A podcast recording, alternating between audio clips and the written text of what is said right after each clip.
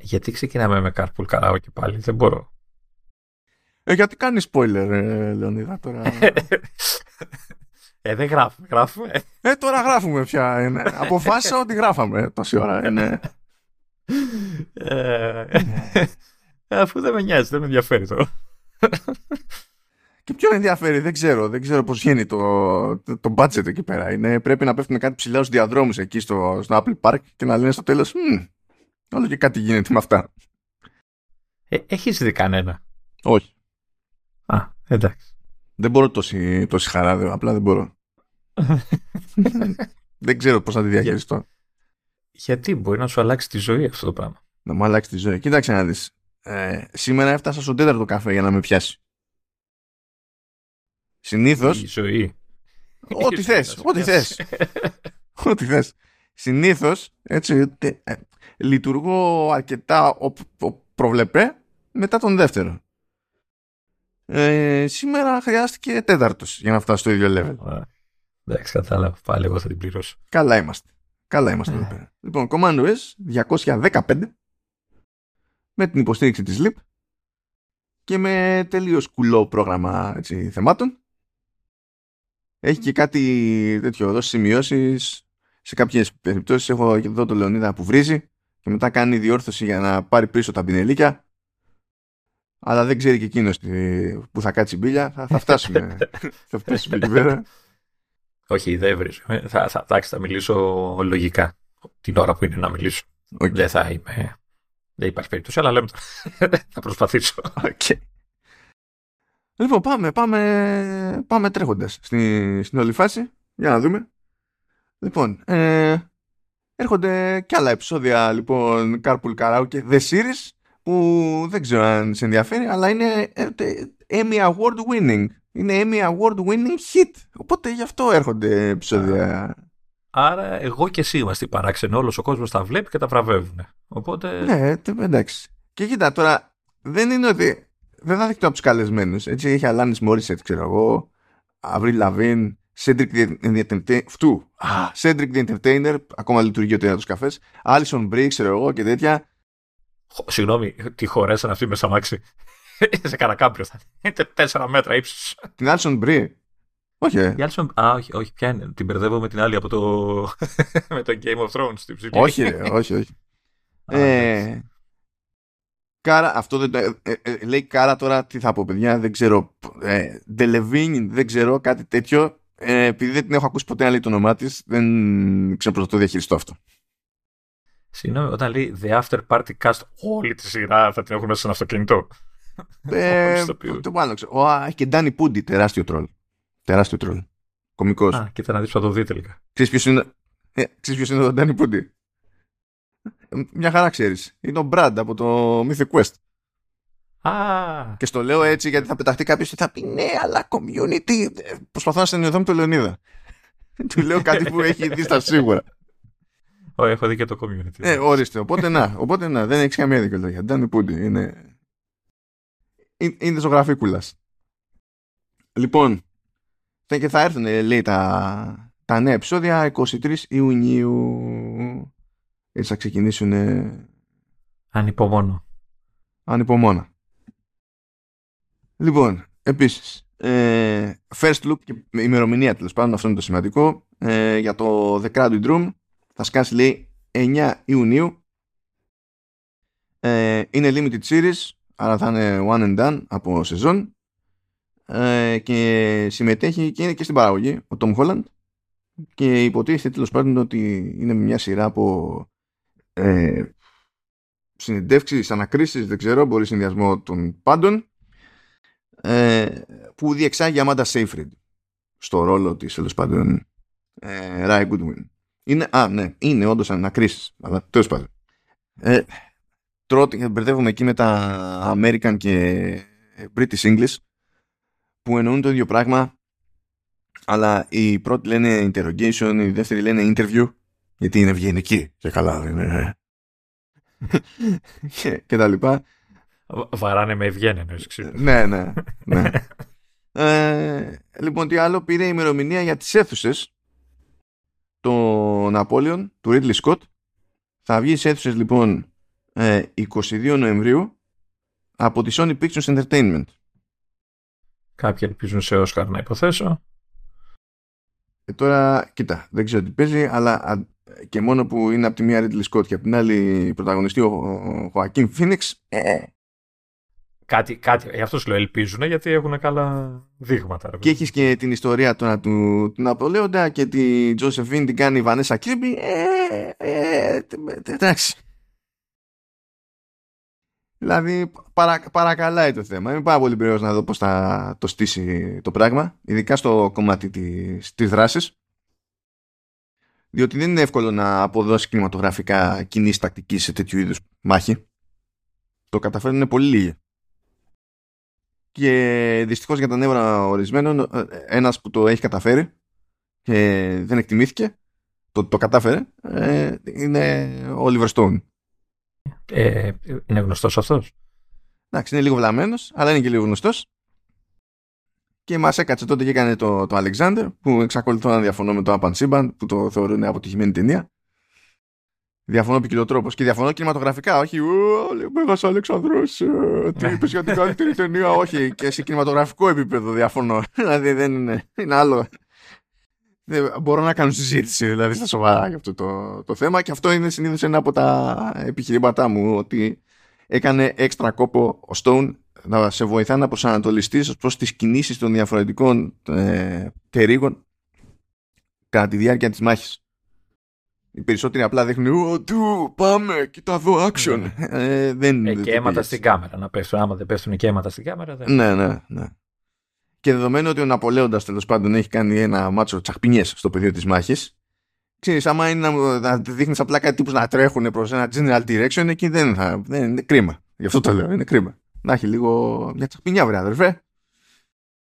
Ε, και τι, τι άλλο παίζει, εντάξει, και απλά βγήκε ένα τρέιλερ και μάθαμε και ημερομηνία εικοστή πρώτη Απριλίου για το Drops of God, που το έχουμε ξαναπεί, είναι τέλος πάντων έχει, είναι γυρισμένο στα γαλλικά και στα ιαπωνικά, είναι με μια Γαλλίδα που καταλήγει στην Ιαπωνία και μπλέκει εκεί με τα κρασιά και κάτι τέτοια, τα έχουμε ξαναπεί αυτά, τα πιάσω από την αρχή, έτσι κι αλλιώς τα links εκεί θα είναι, μπορείτε να τα τσεκάρετε όπως θέλετε και όποτε θέλετε, και that's it από Apple τι βι Plus. Ήπια πράγματα, ήπια, normal, απλά ημερομηνιούλες. Με ξέρεις την ανακοίνωση του το Carpool Karaoke, αλλά τέλος πάντων, ναι.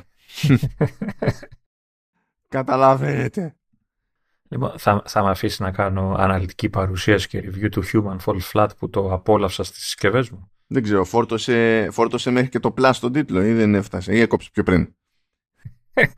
Κοίτα, το, ε, κοίτα, θα σου κάνω αναλυτικό review. Τα μενού ήταν υπέροχα. Λοιπόν, δεν ξέρω, έτσι, να πω εγώ τη, τη, την κακία μου. Εντάξει, στο, στο iPad ήταν αναμενόμενο, αλλά στο iPhone μου φάνηκε λίγο κουλό. Τέλος πάντων, μπορεί, μπορεί να, είχε, να ήταν και στις μέρες τους στις συσκευές μου, έτσι, να, να, να μην ήταν στα καλά τους, ρε παιδί μου. Δεν ξέρω. Ε, εγώ το έβαλα το παιχνίδι. Δεν θεωρώ ότι είναι κανένα παιχνίδι, ξέρω εγώ, βαρύ, τόσο πια κτλ. Ε, στο iPad δεν έπαιζε με τέτοιο lag και ταχύτητα που δε, απλά δεν έπαιζες, έτσι. Δηλαδή πρέπει να είχε πέντε frames, δέκα, ούτε με το ζώο. Δηλαδή έκανες κίνηση και κάποια στιγμή θυμόταν να την κάνει το, το ανθρωπάκι. Ε, στο iPhone ήταν ελάχιστα καλύτερο. Και μου κάνει εντύπωση γιατί σαν γραφικά δεν... Έχω δει πιο περίπλοκους τίτλους που παίζαν πάλι δύσκολα, αλλά παίζαν πολύ καλύτερα από αυτό που είδα τις προάλλες στο Human Fall Flat. Οπότε δεν ξέρω τι παίζει. Είναι unoptimized, είναι πια τόσο βαρύ που και δεν του φαίνεται. Δεν ξέρω τι παίζει. Τουλάχιστον επειδή είδα ότι είναι, ο χαρακτήρας είναι, στηρίζεται πολύ στα physics, δηλαδή είναι, η κίνησή του είναι physics based και τα λοιπά. Ξέρω ότι θα με εκνευρίσει από τα πρώτα δευτερόλεπτα το παιχνίδι, οπότε ευτυχώς που δεν έπαιξα. Κάτω, είναι γνωστή ποσότητα γενικά το Human Fall Flat, αλλά έτσι κι αλλιώς θα κάναμε ειδική βουτιά εδώ πέρα, γιατί είναι περίπτωση τίτλου Plus. Εγώ έκανα, το, τέτοιο, έκανα την απόπειρα να το τρέξω για να δω τι θα γίνει, τουλάχιστον στο τηλέφωνο, στο, στο Mac δεν προσπάθησα καν. Ε... Υπάρχει στο Mac. Α, όχι, αυτό είναι Plus, ναι, δεν υπάρχει, αλλά τέλος πάντων. Mm. Okay. Ε, Και μου έτρεξε, δεν είχα κάποιο πρόβλημα. Το μόνο που είναι στο τηλέφωνό μου που δεν ξέρω αν ισχύει σε νεότερα τηλέφωνα είναι ότι κάποιος είχε ξεχάσει το anti-aliasing. Σου λέει, ξέρω εγώ, δεν χρειάζεται. Αλλά κατά τα άλλα, ρε παιδί μου, δεν είχα κάποιο θέμα ως προς το, ξέρεις, την ίδια την αναπαραγωγή, ρε παιδί. Εν τω μεταξύ, ξέχασα να το δοκιμάσω και σε πιο καινούριο τηλέφωνο, ρε παιδί μου. Δηλαδή, ατόλπα του σου junior το τηλέφωνο, να δω πώς θα έπαιζε. Που λογικά, αφού έπαιξε σε ένα καλά, θα έπαιζε και στο δικό του. Ε, αλλά ναι, μου κάνει εντύπωση. Δηλαδή, το Ocean Horn έπαιζε καλύτερα. Βαριά πάλι είχε θέματα, αλλά έπαιζε. Δηλαδή, και νομίζω ότι είναι πιο περίπλοκος τίτλος από το Human Fall Flat. Τέλος πάντων. Ε, τουλάχιστον έχουμε άλλα πράγματα να σχολιάσουμε, έτσι, ναι. Ναι, γιατί εντάξει, αφού άλλαξε ο μήνας, βγήκε το πρόγραμμα κυκλοφοριών Απριλίου, το οποίο είναι λίγο μυστήριο. Ε, είναι, είναι το αντίθετο από το προηγούμενο. Έτσι. Ενώ το, το προηγούμενο μήνα είχαμε τέσσερις κυκλοφορίες, κυκλοφορίες plus, έτσι, και μία καινούργια, τώρα έχουμε το αντίθετο από ό,τι καταλαβαίνω. Εντάξει, εδώ μου αρέσει, είναι φιλόδοξοι. Προσπαθούν να κάνουν και Πάσχα. Το, το καθολικό βέβαια, γιατί το δικό μας το έχουν γραμμένο, εννοούνται αυτά. Ε, καλύτερα να έχουμε κάτι να παίζουμε, να είμαστε στο Πάσχα. Λοιπόν, ε, τι έχει το πρόγραμμα. εφτά Απριλίου βγαίνει το Doctor Who An Unlikely Heist. Και μόνο που βλέπω ότι στην παραγωγή είναι Tilting Point, ε, αναμένω να έχει οκτώ εκατομμύρια μικρομηχανισμούς, αλληλένδετους και σαράντα χιλιάδες διαφορετικά resources και τέτοια. Κάπως, κάπως έτσι. Ε, εγώ γιατί το καταλάβω ότι είναι hidden object game.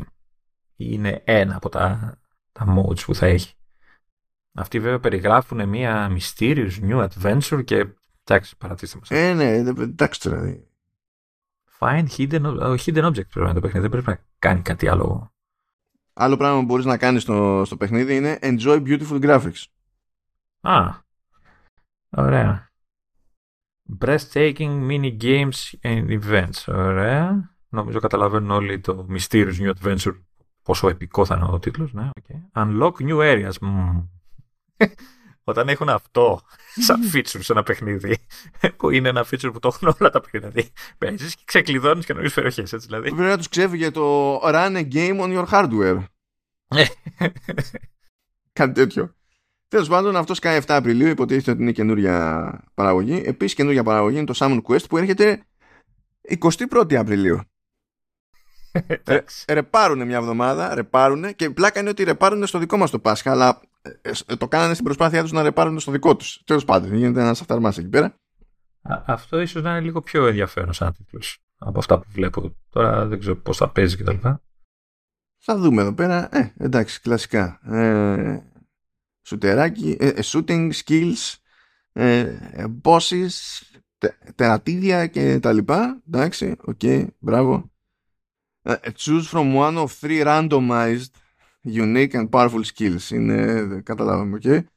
Uh, unknown companions που κάνεις summon μετά, εντάξει. Levelάρες και τα λοιπά, εντάξει. Το ξέρουμε, θα είναι, θα είναι προβλεπέ η λούπα. Τώρα, άμα λειτουργεί και καλά, ακόμη καλύτερα. Σου λέω ότι μπορείς να παίξεις τα επίπεδα στο easy, medium και στο extreme. Ναι, ναι, κοίτα, κοίταξε. Αν, αν ήμασταν ακόμη στο Doctor Who, θα σου έλεγε μπορείς να παίξεις τα επίπεδα. Ναι. Ενώ εδώ έχει πάει ένα, ένα, ένα, ένα βήμα παραπέρα, ρε παιδί μου. Ε, εντάξει, το δέχομαι. Λοιπόν, στις εικοστή όγδοη Απριλίου έχουμε το Corn Sweeper, που είναι puzzler. Το οποίο είναι να αρκα... αρκαλιευτείς με καλαμπόκια. Ε, το καταλαβαίνω. Ναι, από ό,τι φαίνεται.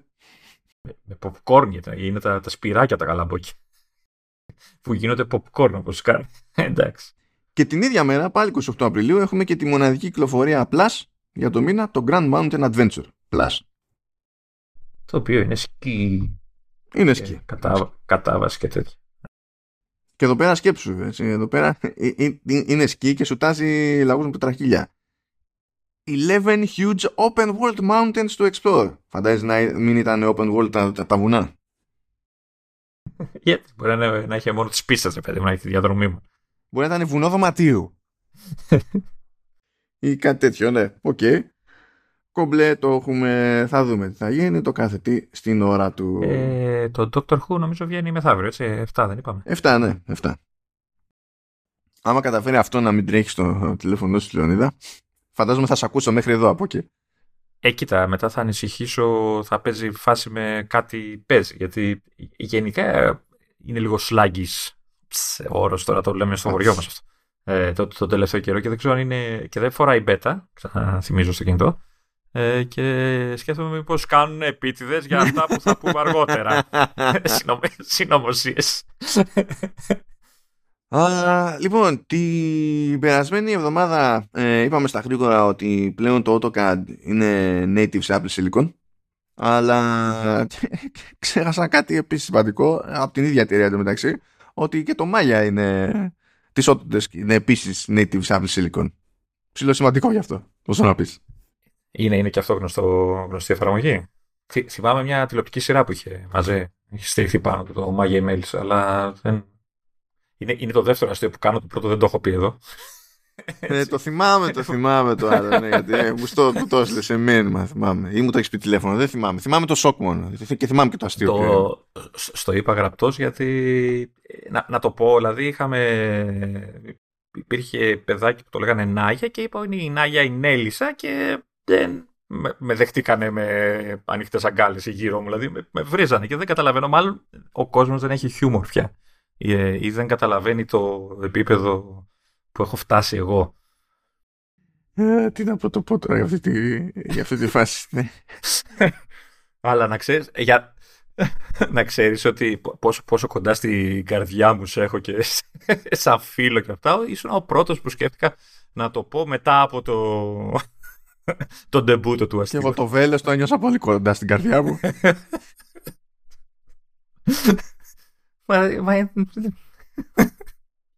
Ναι, εγώ καταλαβαίνω το λογοπαίγνιο. Δηλαδή, πρέπει να σου πω, είναι λυπηρό το λογοπαίγνιο, αλλά είναι ε, λυπηρό ε, και να μην αντιλαμβάνει το άλλο ότι ε, υπάρχει αξία στην τραγικότητα του αστείου. αυτό, αυτό. Δεν, θα, δεν το κάνει περισσότερο αστείο, αλλά είναι ευχάριστα λυπηρό. Καταλάβεις. Είναι ένας περίεργος συνδυασμός εκεί πέρα. Ωραία, το πιστεύω βρήκαμε και τίτλο κατευθείαν. Αλλά ποιος ξέρει, έχουμε Zoom μπροστά μας. Κάτω το σημειώσω, μην το ξεχάσω. Όχι, δεν ξέρω, τα αστεία μου δεν ξέχνιονται. Τι θες να πεις. Όχι, δεν κατάλαβες. Το ευχάριστα λυπηρό είναι το. Δεν θα δώσω το αστείο από τον τίτλο κατευθείαν. Α, ναι, σωστά, σωστά. Να έχουμε και ένα clickbait. Ναι, τι μόνο εμείς το σοκ μεταξύ μας τι λέει. Λοιπόν, προχωράμε, προχωράμε. Μένουμε στα του software. Θα γίνει μια λαγούλα εκεί στο κίνητο. Δεν ξέρω αν το θυμάται κανένας. Κατά πάσα πιθανότητα δεν θυμόταν κανένας. Υπήρχε μια λειτουργία στο Keynote που λεγόταν Keynote Live και στην ουσία μας επέτρεπε να στριμάρουμε ε, μέσω web την παρουσίαση που έχουμε ετοιμάσει σε κάποιον, καθώς κάνουμε την παρουσίαση προφανώς και μιλάμε πάνω κτλ. Ε, θα κοπεί αυτό μέσα στο επόμενο διάστημα, διότι στην ουσία ε, θα αρχίσει να γίνεται μέσω, μέσω screen sharing παύλα SharePlay. Ναι, ουσιαστικά δεν. Σαν λειτουργία δεν δε κόβεται, σαν δυνατότητα μάλλον δεν κόβεται, έτσι. Απλά κόβεται το τρόπο. Ε... Ναι, ναι. Απλά ο παλιός μηχανισμός κόβεται, διότι πλέον ε, υπάρχει ο άλλος μηχανισμός. That's pretty much it.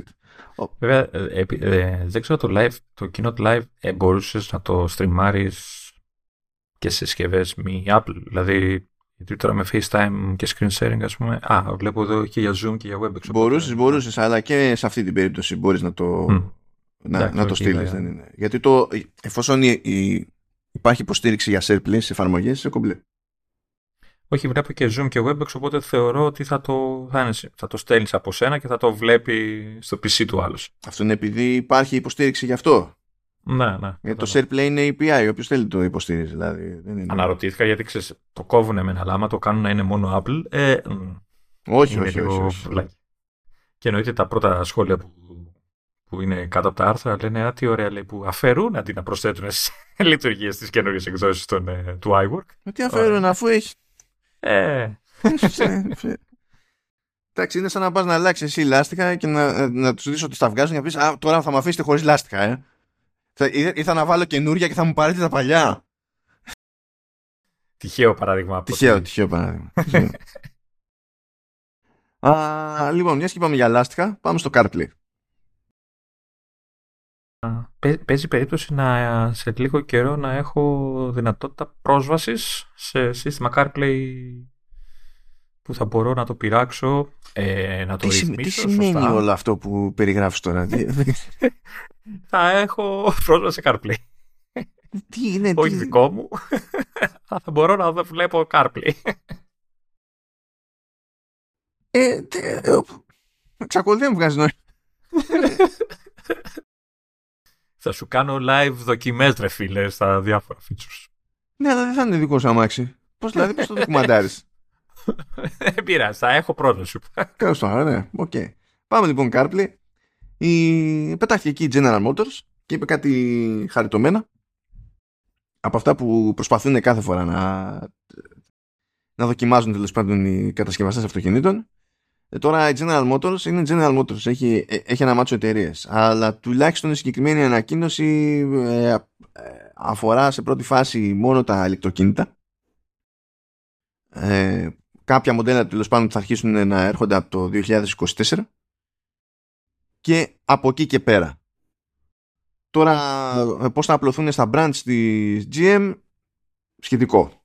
Αλλά είπε λοιπόν η τζι εμ ότι, παιδιά, κοιτάξτε να δείτε, ε, από ένα σημείο και έπειτα στα ηλεκτροκίνητά μου ε, θα, κόβω, θα κόψω την υποστήριξη για CarPlay, θα κόψω και την υποστήριξη για Android Auto και θα συνεχίσω να φτιάχνω, θα ανανεώσω το δικό μου το σύστημα infotainment, το οποίο έτσι κι αλλιώς πατάει πάνω στο Android Automotive, το οποίο είναι διαφορετικό πράγμα από το Android Auto. Mm? Mm?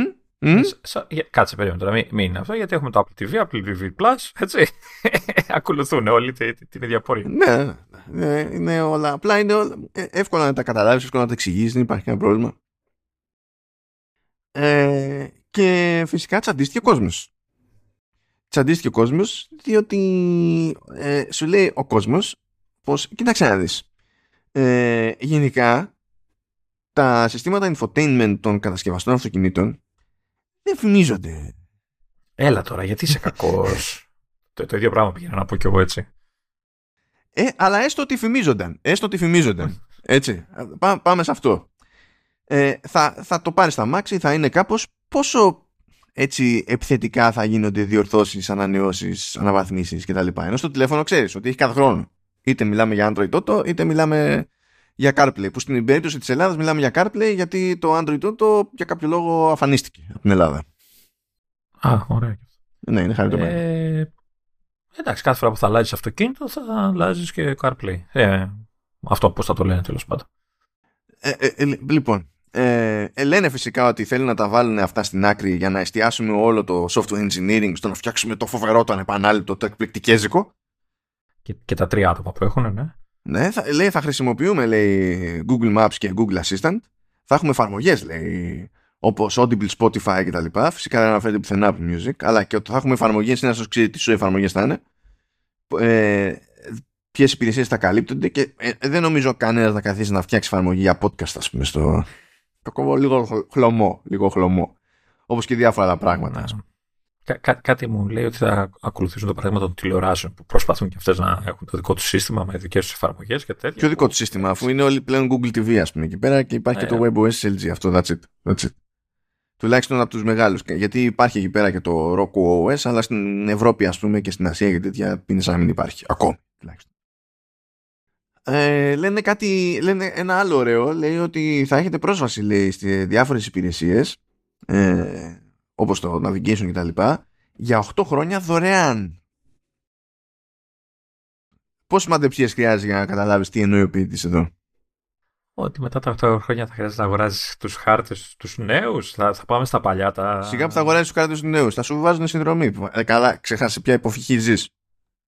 Ε, ναι, συνδρομή. Εντάξει, okay. Το ίδιο, δηλαδή, άμα χρειάζεται κάθε χρόνο να αγοράζεις χάρτες, γιατί τι θα, δεν θα αγοράσεις το καινούριο χάρτη, θα πηγαίνεις κάπου και δεν θα πηγαίνεις. Ε, θα χρειάζεται, οπότε σαν συνδρομή κι αυτό. Δεν θα ασχολούνται ε... ούτε με χάρτες ούτε με τίποτα. Θα σου λένε ότι για να κάνεις αυτά, αυτά, αυτά και αυτά και αυτά, θα θέλουμε συνδρομή. Εντάξει, το, άμα, άμα θέλεις. Πο, πόσο γρήγορα θα αλλάζουν κασετόφωνα και infotainment οι χρήστες των αυτοκινήτων αυτών, να βάζουν τρίτων κατασκευαστών για να μπορούν να έχουν αυτό που θέλουν. Ε, ε... Λέει εντωμεταξύ ότι ένας λόγος το κάνουμε αυτό, λέει, επειδή θέλουμε να έχουμε έναν έλεγχο στην εμπειρία και να μπορούμε να κάνουμε συγκεκριμένα πράγματα με τον καλύτερο δυνατό τρόπο, χωρίς να κρεμόμαστε από το αν ο χρήστης, αν ο οδηγός, ο κάτοχος του αυτοκινήτου έχει μαζί του κινητό. Ποιος δεν θα έχει κινητό, μπορεί να, μπορεί να μας πούνε στην στη τζι εμ. Ποιος δεν θα έχει κινητό, ποιες είναι οι πιθανότητες. Ε, μπορεί να το ξεχάσει κάποιος, ρε παιδί. Το οποίο φυσικά, άμα αυτό σημαίνει ότι ξαφνικά μπαίνεις στο αυτοκίνητο και, και βλέπεις ότι κάτι λείπει, δεν είναι στα θετικά για να καταλάβεις ότι παράτησες το κινητό πίσω σου. Ε, να, να, να ρωτήσω κάτι. Ε, ε, έχεις καταλάβει για ποιο λόγο το κάνουν αυτό? Ε, πληρώνανε δικαιώματα για τους άλλους, για CarPlay και αυτά? Κοίτα, θέλει, θέλει, θέλει δουλειά πρωτίστως, έτσι, από άψη software. Γιατί δεν είναι ότι οι εταιρείες αυτές δεν είχαν και δικό τους σύστημα. Οπότε κάπως όλα αυτά πρέπει να συνεργάζονται, έτσι. Ε, αλλά αυτό που τους νοιάζει περισσότερο είναι, είναι το φράγκο. Θέλουν να βρουν τρόπο να χρεώνουν συνδρομή και θέλουν, ελέγχοντας το σύστημα, να μαζεύουν ό,τι δεδομένα βρίσκουν πρόχειρα από το infotainment, τα οποία ξέρουν ότι και μπορούν να τα αξιοποιήσουν ήδη και μπορούν να τα πουλήσουν και να βγάλουν και άλλα λεφτά. Ναι, okay. Οπότε θα μας παρακολουθούν και από εκεί. Ωραία. Και πρέπει να το εκτιμήσουμε εμείς αυτό, αυτό το πράγμα, και πρωτίστως πρέπει να πιστέψουμε ότι ο οποιοσδήποτε κατασκευαστής αυτοκινήτων ε, θα, όντως θα φτιάξει φοβερό software. Φα, φαντάζεσαι να σου πει συνδρομή και άμα δεν την πληρώνεις συνδρομή, το αμάξι θα σβήνει μέχρι να, να καταβάλεις τα χρήματα. Εντάξει, δεν είναι και μπι εμ ντάμπλιου. Λέει, κάτσε να δω, κάπου, κάπου που είχα βρει και, και δήλωση για τα τέτοια. Ποιος, ποιος διάλογος είναι? Το, το εξαφανίσανε. Δεν μπορεί, φίλε, να το εξαφανίσανε. Κάπου έβλεπα εκτίμηση για το τι, τι φράγκο ελπίζουν να, να ρουφάνε από συνδρομές από ένα σημείο και έπειτα. Σε βάθος χρόνου τώρα αυτό, έτσι. Σε βάθος χρόνου. Αλλά ο κόσμος δεν γουστάρει γενικά συνδρομές στα μάξι. Και φυσικά οι Γερμανοί της μπι εμ ντάμπλιου ήταν οι, οι, οι πιο πόντιοι. Δηλαδή, το έχεις ακούσει αυτό? Ποιο? Σαν ιδέα? Όχι. Ήταν στα σοβαρά, δηλαδή. Το είχαν, ήταν φάση στα σοβαρά. Ότι θα αγοράζεις η μπι εμ ντάμπλιου, θα έχει θερμαινόμενα καθίσματα, αλλά δεν θα μπορείς να τα χρησιμοποιήσεις. Θα πρέπει να πληρώσεις συνδρομή πρώτα. Δηλαδή, δηλαδή έχεις πληρώσει το hardware. Έχεις πληρώσει και το software. Είναι εκεί. Είναι εκεί. Σου λέει, όχι, άμα δεν πληρώσεις συνδρομή, δεν σε αφήνω. Δηλαδή, πόσο πιο ηλίθιος τρόπος για να κάνεις κάτι, ρε παιδί μου. Λοιπόν, εδώ διαβάζω στο άλλο άρθρο που είσαι για το αυτό, ότι το όλο σύστημα, λέει, θα το σχεδιάσει σε συνεργασία με την Alphabet. Alphabet Incorporated που είναι της Google. Ε, ναι, εξού και Android Automotive, γι' αυτό. Αυτή, αυτή είναι η βάση. Αλλά αυτό δεν σημαίνει ότι θα υποστηρίζει Android Auto. Αυτό μου κάνει εντύπωση, γιατί πώς και δεν, αφού συνεργάζονται με την Google, δεν κρατάνε το Android Auto, δηλαδή. Γιατί το ένα δεν πηγαίνει πακέτο με το, με το άλλο. Το, το Motive το έχει σαν πιο low level, ας πούμε, λειτουργικό του αυτοκινήτου του ίδιου. Όχι για το, δεν και καλά, για το interaction με τον χρήστη, ας το πούμε. Πολύ καλά, θα τσαντιστεί κανένας. Εν τω μεταξύ, ο κόσμος τα τσεκάρει αυτά πλέον. Και στην Αμερική τσεκάρει πολύ περισσότερο από ότι εδώ το αν το αμάξι θα πάρει υποστηρίζει CarPlay. Και είχε πετάξει ένα πέρυσι, είχε πετάξει ένα στατιστικό η, η Apple, που έλεγε ότι η συντριπτική πλειοψηφία εκείνων που αγο, τον, ε, ναι, των κατόχων iPhone που αγοράζουν καινούριο αυτοκίνητο ή εκείνων που αγοράζουν καινούριο αυτοκίνητο στη, ε, στην Αμερική ε, τσεκάρει για το αν υπάρχει υποστήριξη για CarPlay. Έτσι όπως το λέει το άρθρο, λέει για new car buyers. Ναι, το εβδομήντα εννέα τοις εκατό λέει, ναι. Αναφέρει για iPhone, αλλά ναι, να σου πω κάτι, CarPlay, Android, δηλαδή αν είναι να πάρεις, ε, έστω να αλλάξεις το καστόφωνο που έχεις ήδη. Τα λέω καστόφωνο γιατί είμαι και γέρος πια, αλλά έτσι το έχω μάθει εγώ να τα λέω. Καλά, τώρα είναι πιο πολύπλοκο αυτό, δεν είναι απλά μόνο το ένα ε, πράγμα. Ναι. Κασετόφωνο. Ε, άμα θες να το αλλάξεις πλέον, θα ρίξεις. Θυμάμαι, θυμάμαι το, το πρώτο μου Blaupunkt που ήταν. Έτσι. έτσι. Με τρακ, πώς το λέμε, κασέτες της οχτάρας. Τα τραξ. Ε, νομίζω ότι πλέον, αν θα σκεφτείς στο να αλλάξεις καστόφωνο ή να αλλάξεις αυτοκίνητο, δεν μπορεί να ξεκολλήσει. Έχει μασίσει και την ταινία τώρα ο Λεωνίδας. Είμαστε γέροι, είμαστε γέροι. Έχω καστόφωνο τα έδει. Ε, θα ρίξεις, ρε παιδί μου, μια ματιά στα καινούρια, έτσι. Θα πεις, μήπως και ξέρεις, δώσω λίγα παραπάνω και πάρω αυτό το καινούριο πράγμα, είτε είναι CarPlay, είτε είναι Android Auto κτλ. Ε, τουλάχιστον εγώ έτσι θα έκανα. Ε, αλλά ειδικά άμα παίρνεις και καινούριο αυτοκίνητο που ξέρεις είναι τσίλικο, είναι καινούριο αυτό, θες και κάτι, ξέρεις, λίγο την πολυτελειά σου όσο μπορείς, γιατί να μην. Και δεν θα είναι και τόσο, δεν θα είναι και τόσο απλό τώρα, γιατί πλέον μοντέλα έχουν οθόνες και στο, και στο καντράν και εμφανίζονται και εκεί πέρα πληροφορίες. Δεν είναι πήγα και άλλαξα τέλος πάντων το ότι μονάδα έχω για τα media μου και αντιγιά. Δεν φτάνει. Αν θυμάσαι και τη τελευταία επίδειξη που έκανε για το επόμενο βήμα στο CarPlay Apple, που είπε ότι θα αρχίσει να σκάει αυτό από μοντέλα που θα βγουν στην αγορά από τέλη είκοσι είκοσι τρία, ε, είχε τέτοιο, έκανε κουμάντα σε πολλαπλές οθόνες στο, αλλά και στις ενδείξεις του, που είναι προς τον οδηγό, ας πούμε. Δεν είναι απλά μόνο για τη ψυχαγωγία. Ε, κοίτα, και μόνο που τα, τα περισσότερα τέτοια συστήματα έχουν μεγάλες οθόνες, έτσι, σε σχέση με τα παλιότερα συστήματα και τα λοιπά, και ο άλλος, ξέρεις, πετάει χάρτης επάνω, είναι πιο άντρα, τους βλέπει, παρακολουθεί και αυτά, νομίζω αξίζει να, το, να του ρίξει μια ματιά κάποιος. Αλλά ε, ναι, δεν, δεν εξηγεί την απόφαση. Ε, αυτό που είπες, λεφτά, συνδρομές, data, αυτό καταλαβαίνω κι εγώ, αλλά ναι, έχω την εντύπωση ότι, ότι γρήγορα θα το πάρει πίσω αυτό και θα αναγκαστεί να κάνει, ξέρεις, να βρει κάποιο τρόπο να ξαναβάλει. Και το Toyota κράταγε μούτρα για χρόνια και μετά από έξι χρόνια γκρίνιας κάτσε και το φάγε. Γιατί αυτό είναι το θέμα, είναι ότι άμα μπορούσαν να πείσουν στο software, θα έλεγες τέλος πάντων κομμάτια να γίνει. Αλλά δεν μπορεί κανένας από αυτούς να πείσει στο software. Μα δεν μπορείς να πείσεις όταν... να, και να κοντραριστείς τώρα με εταιρείες που η δουλειά τους είναι το software, έτσι, δηλαδή... Οκ. Okay. Εντάξει, να πω, τέλος πάντων, θα είναι χαριτωμένο αυτό. Α... Α... Επίσης, έγινε ένα μπέρδεμα εκεί πέρα με την εφαρμογή του καιρού της Apple, που δεν είναι κάτι συγκλονιστικό, δηλαδή δεν είναι κάτι συγκλονιστικό. Ε, για μια μέρα, δύο εκεί πέρα παίξανε Bird the Way, άνοιγε κάποιος την εφαρμογή, όχι παντού ταυτόχρονα, σε διαφορετικά σημεία του κόσμου, αλλά έτυχε και εδώ και απλά δεν τράβαγε δεδομένα. Ήτανε γεια, ήτανε μηδέν, ξέρω εγώ, δεν έβλεπες τίποτα. Και χθες δεν δούλευε αυτό το πράγμα, δηλαδή το...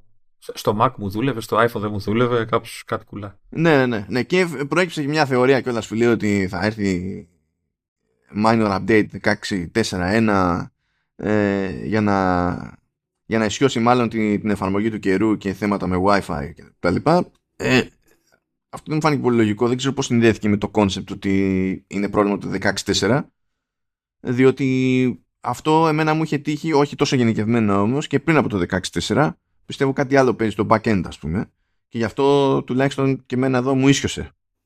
Και έκανε, έκανε κάτι σκαμπανεβάσματα, αλλά μου ίσιοσε. Πέτυχα όμως μια αστεία φάση, όπου εκεί πέρα που δεν τράβαγε δεδομένα, δηλαδή αν είναι στην εφαρμογή, δεν σου έλεγε ούτε θερμοκρασία ούτε τίποτα. τίποτα. Έχει παύλες, ξέρω εγώ. Mm.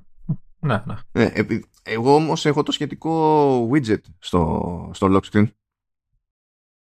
Και ήταν αποφασισμένο ότι πρέπει να δείξει κάτι, ρε. Οπότε έχω εδώ πέρα ένα screen από το τηλέφωνο μου, το οποίο είναι μαγικό. Λέει λοιπόν το, το φοβερό αυτό widget, πάνω εκεί που είχε πάθει κοκομπλόκο η εφαρμογή, τρελό. Ε, λέει ότι για την ημέρα η χαμηλή θερμοκρασία ε, θα είναι επτά και η υψηλή θα είναι μείον δεκατρία. Και τη στιγμή που κοίταζα εγώ και έχω το screenshot, είχαμε ήδη μείον δώδεκα. Είχε βάλει κολοζέστη. Παγωνιά, παγωνιά. Ήταν, όχι, αφού λέει υψηλή, υψηλότερη. Ενώ, ενώ η χαμηλότερη θα ήταν επτά, συν επτά. Η χαμηλή είναι συν επτά, η υψηλή είναι μείον δεκατρία. Και λέω, το είδα αυτό σε κάποια φάση και λέω, που, τι, το διάβασα λάθος, δεν παίζει, αλλά μετά, ναι.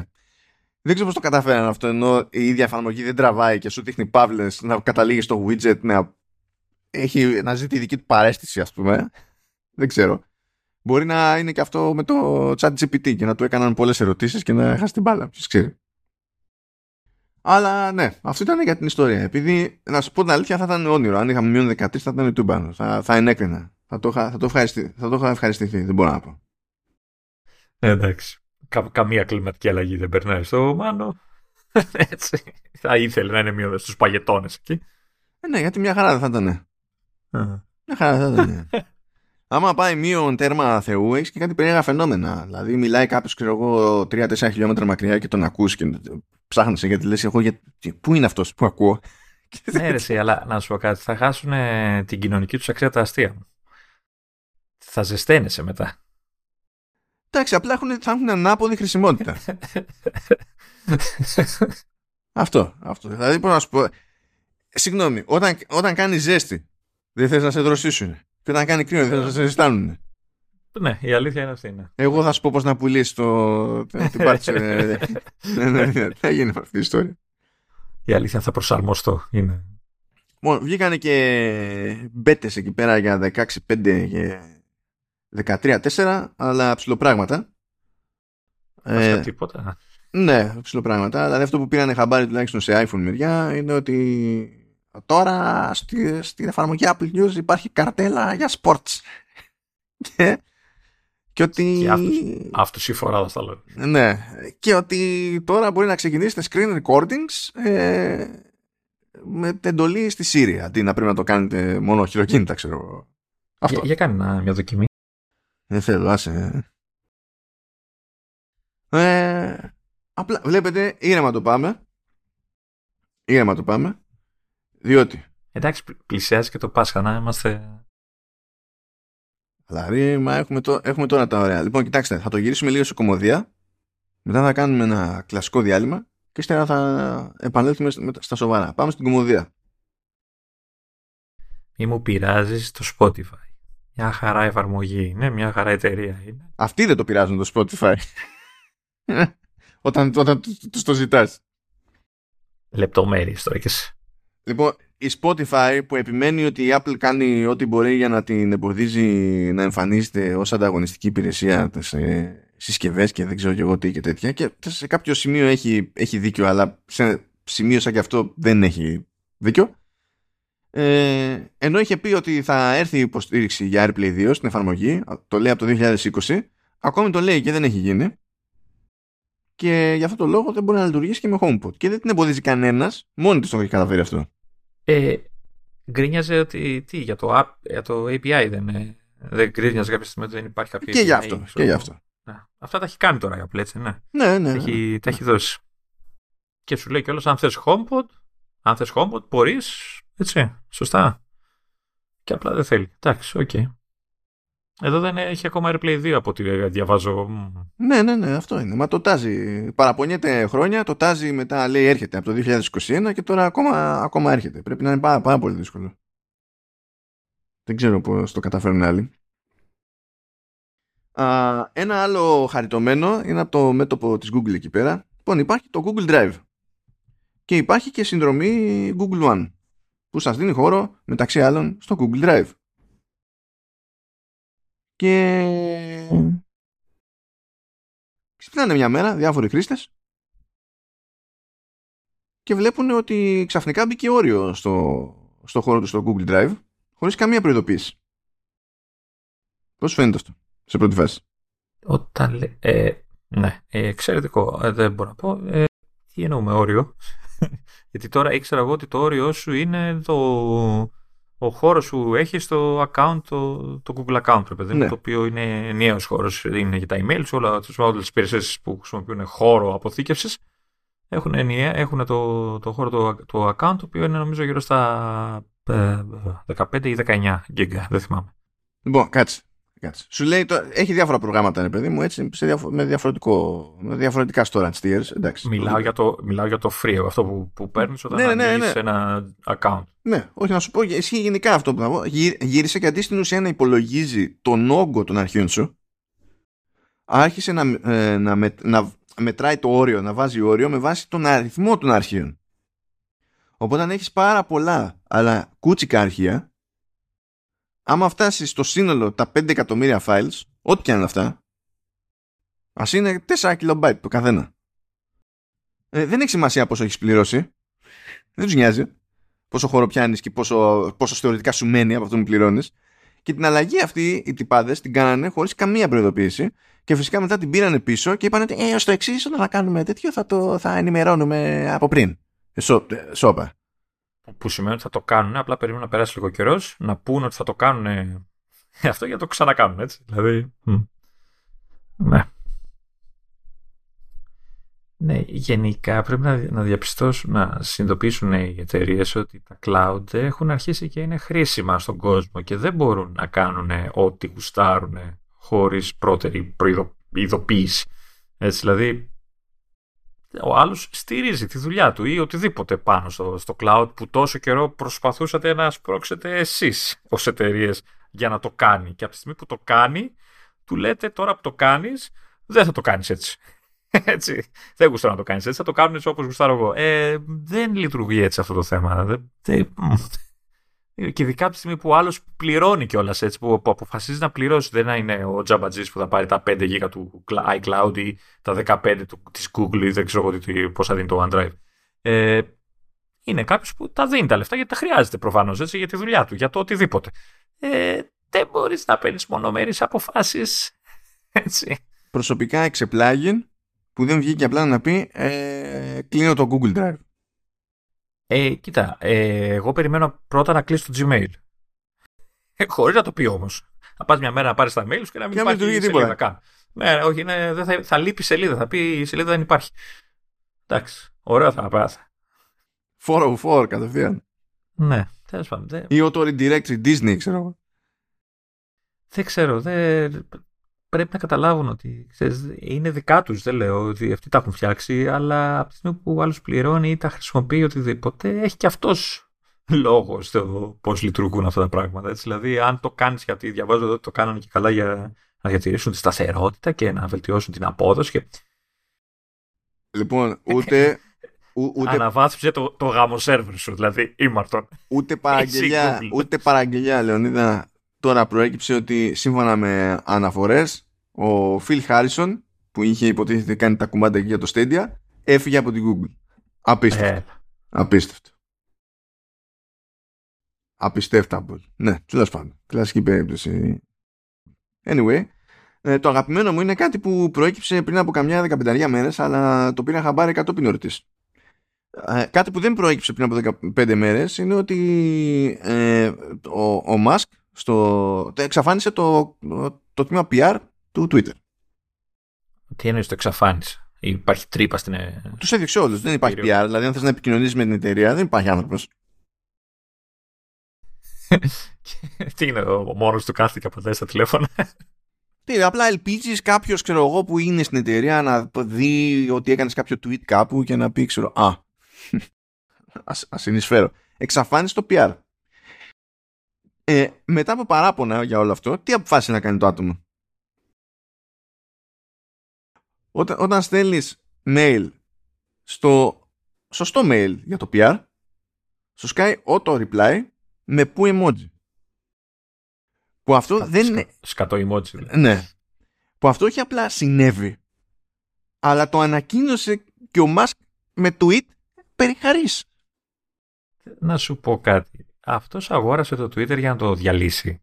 Γιατί αυτό καταλαβαίνω εγώ με τις κινήσεις του. Δεν το γούστρα και το πήρα απλά και μόνο για να το διαλύσει. Και να... Ή υπάρχει κάτι που δεν πιάνουμε εμείς οι κοινοί θνητοί. Βασικά δεν πιάνουμε αυτό, να τον δέσουμε. Αυτό είναι που δεν πιάνουμε.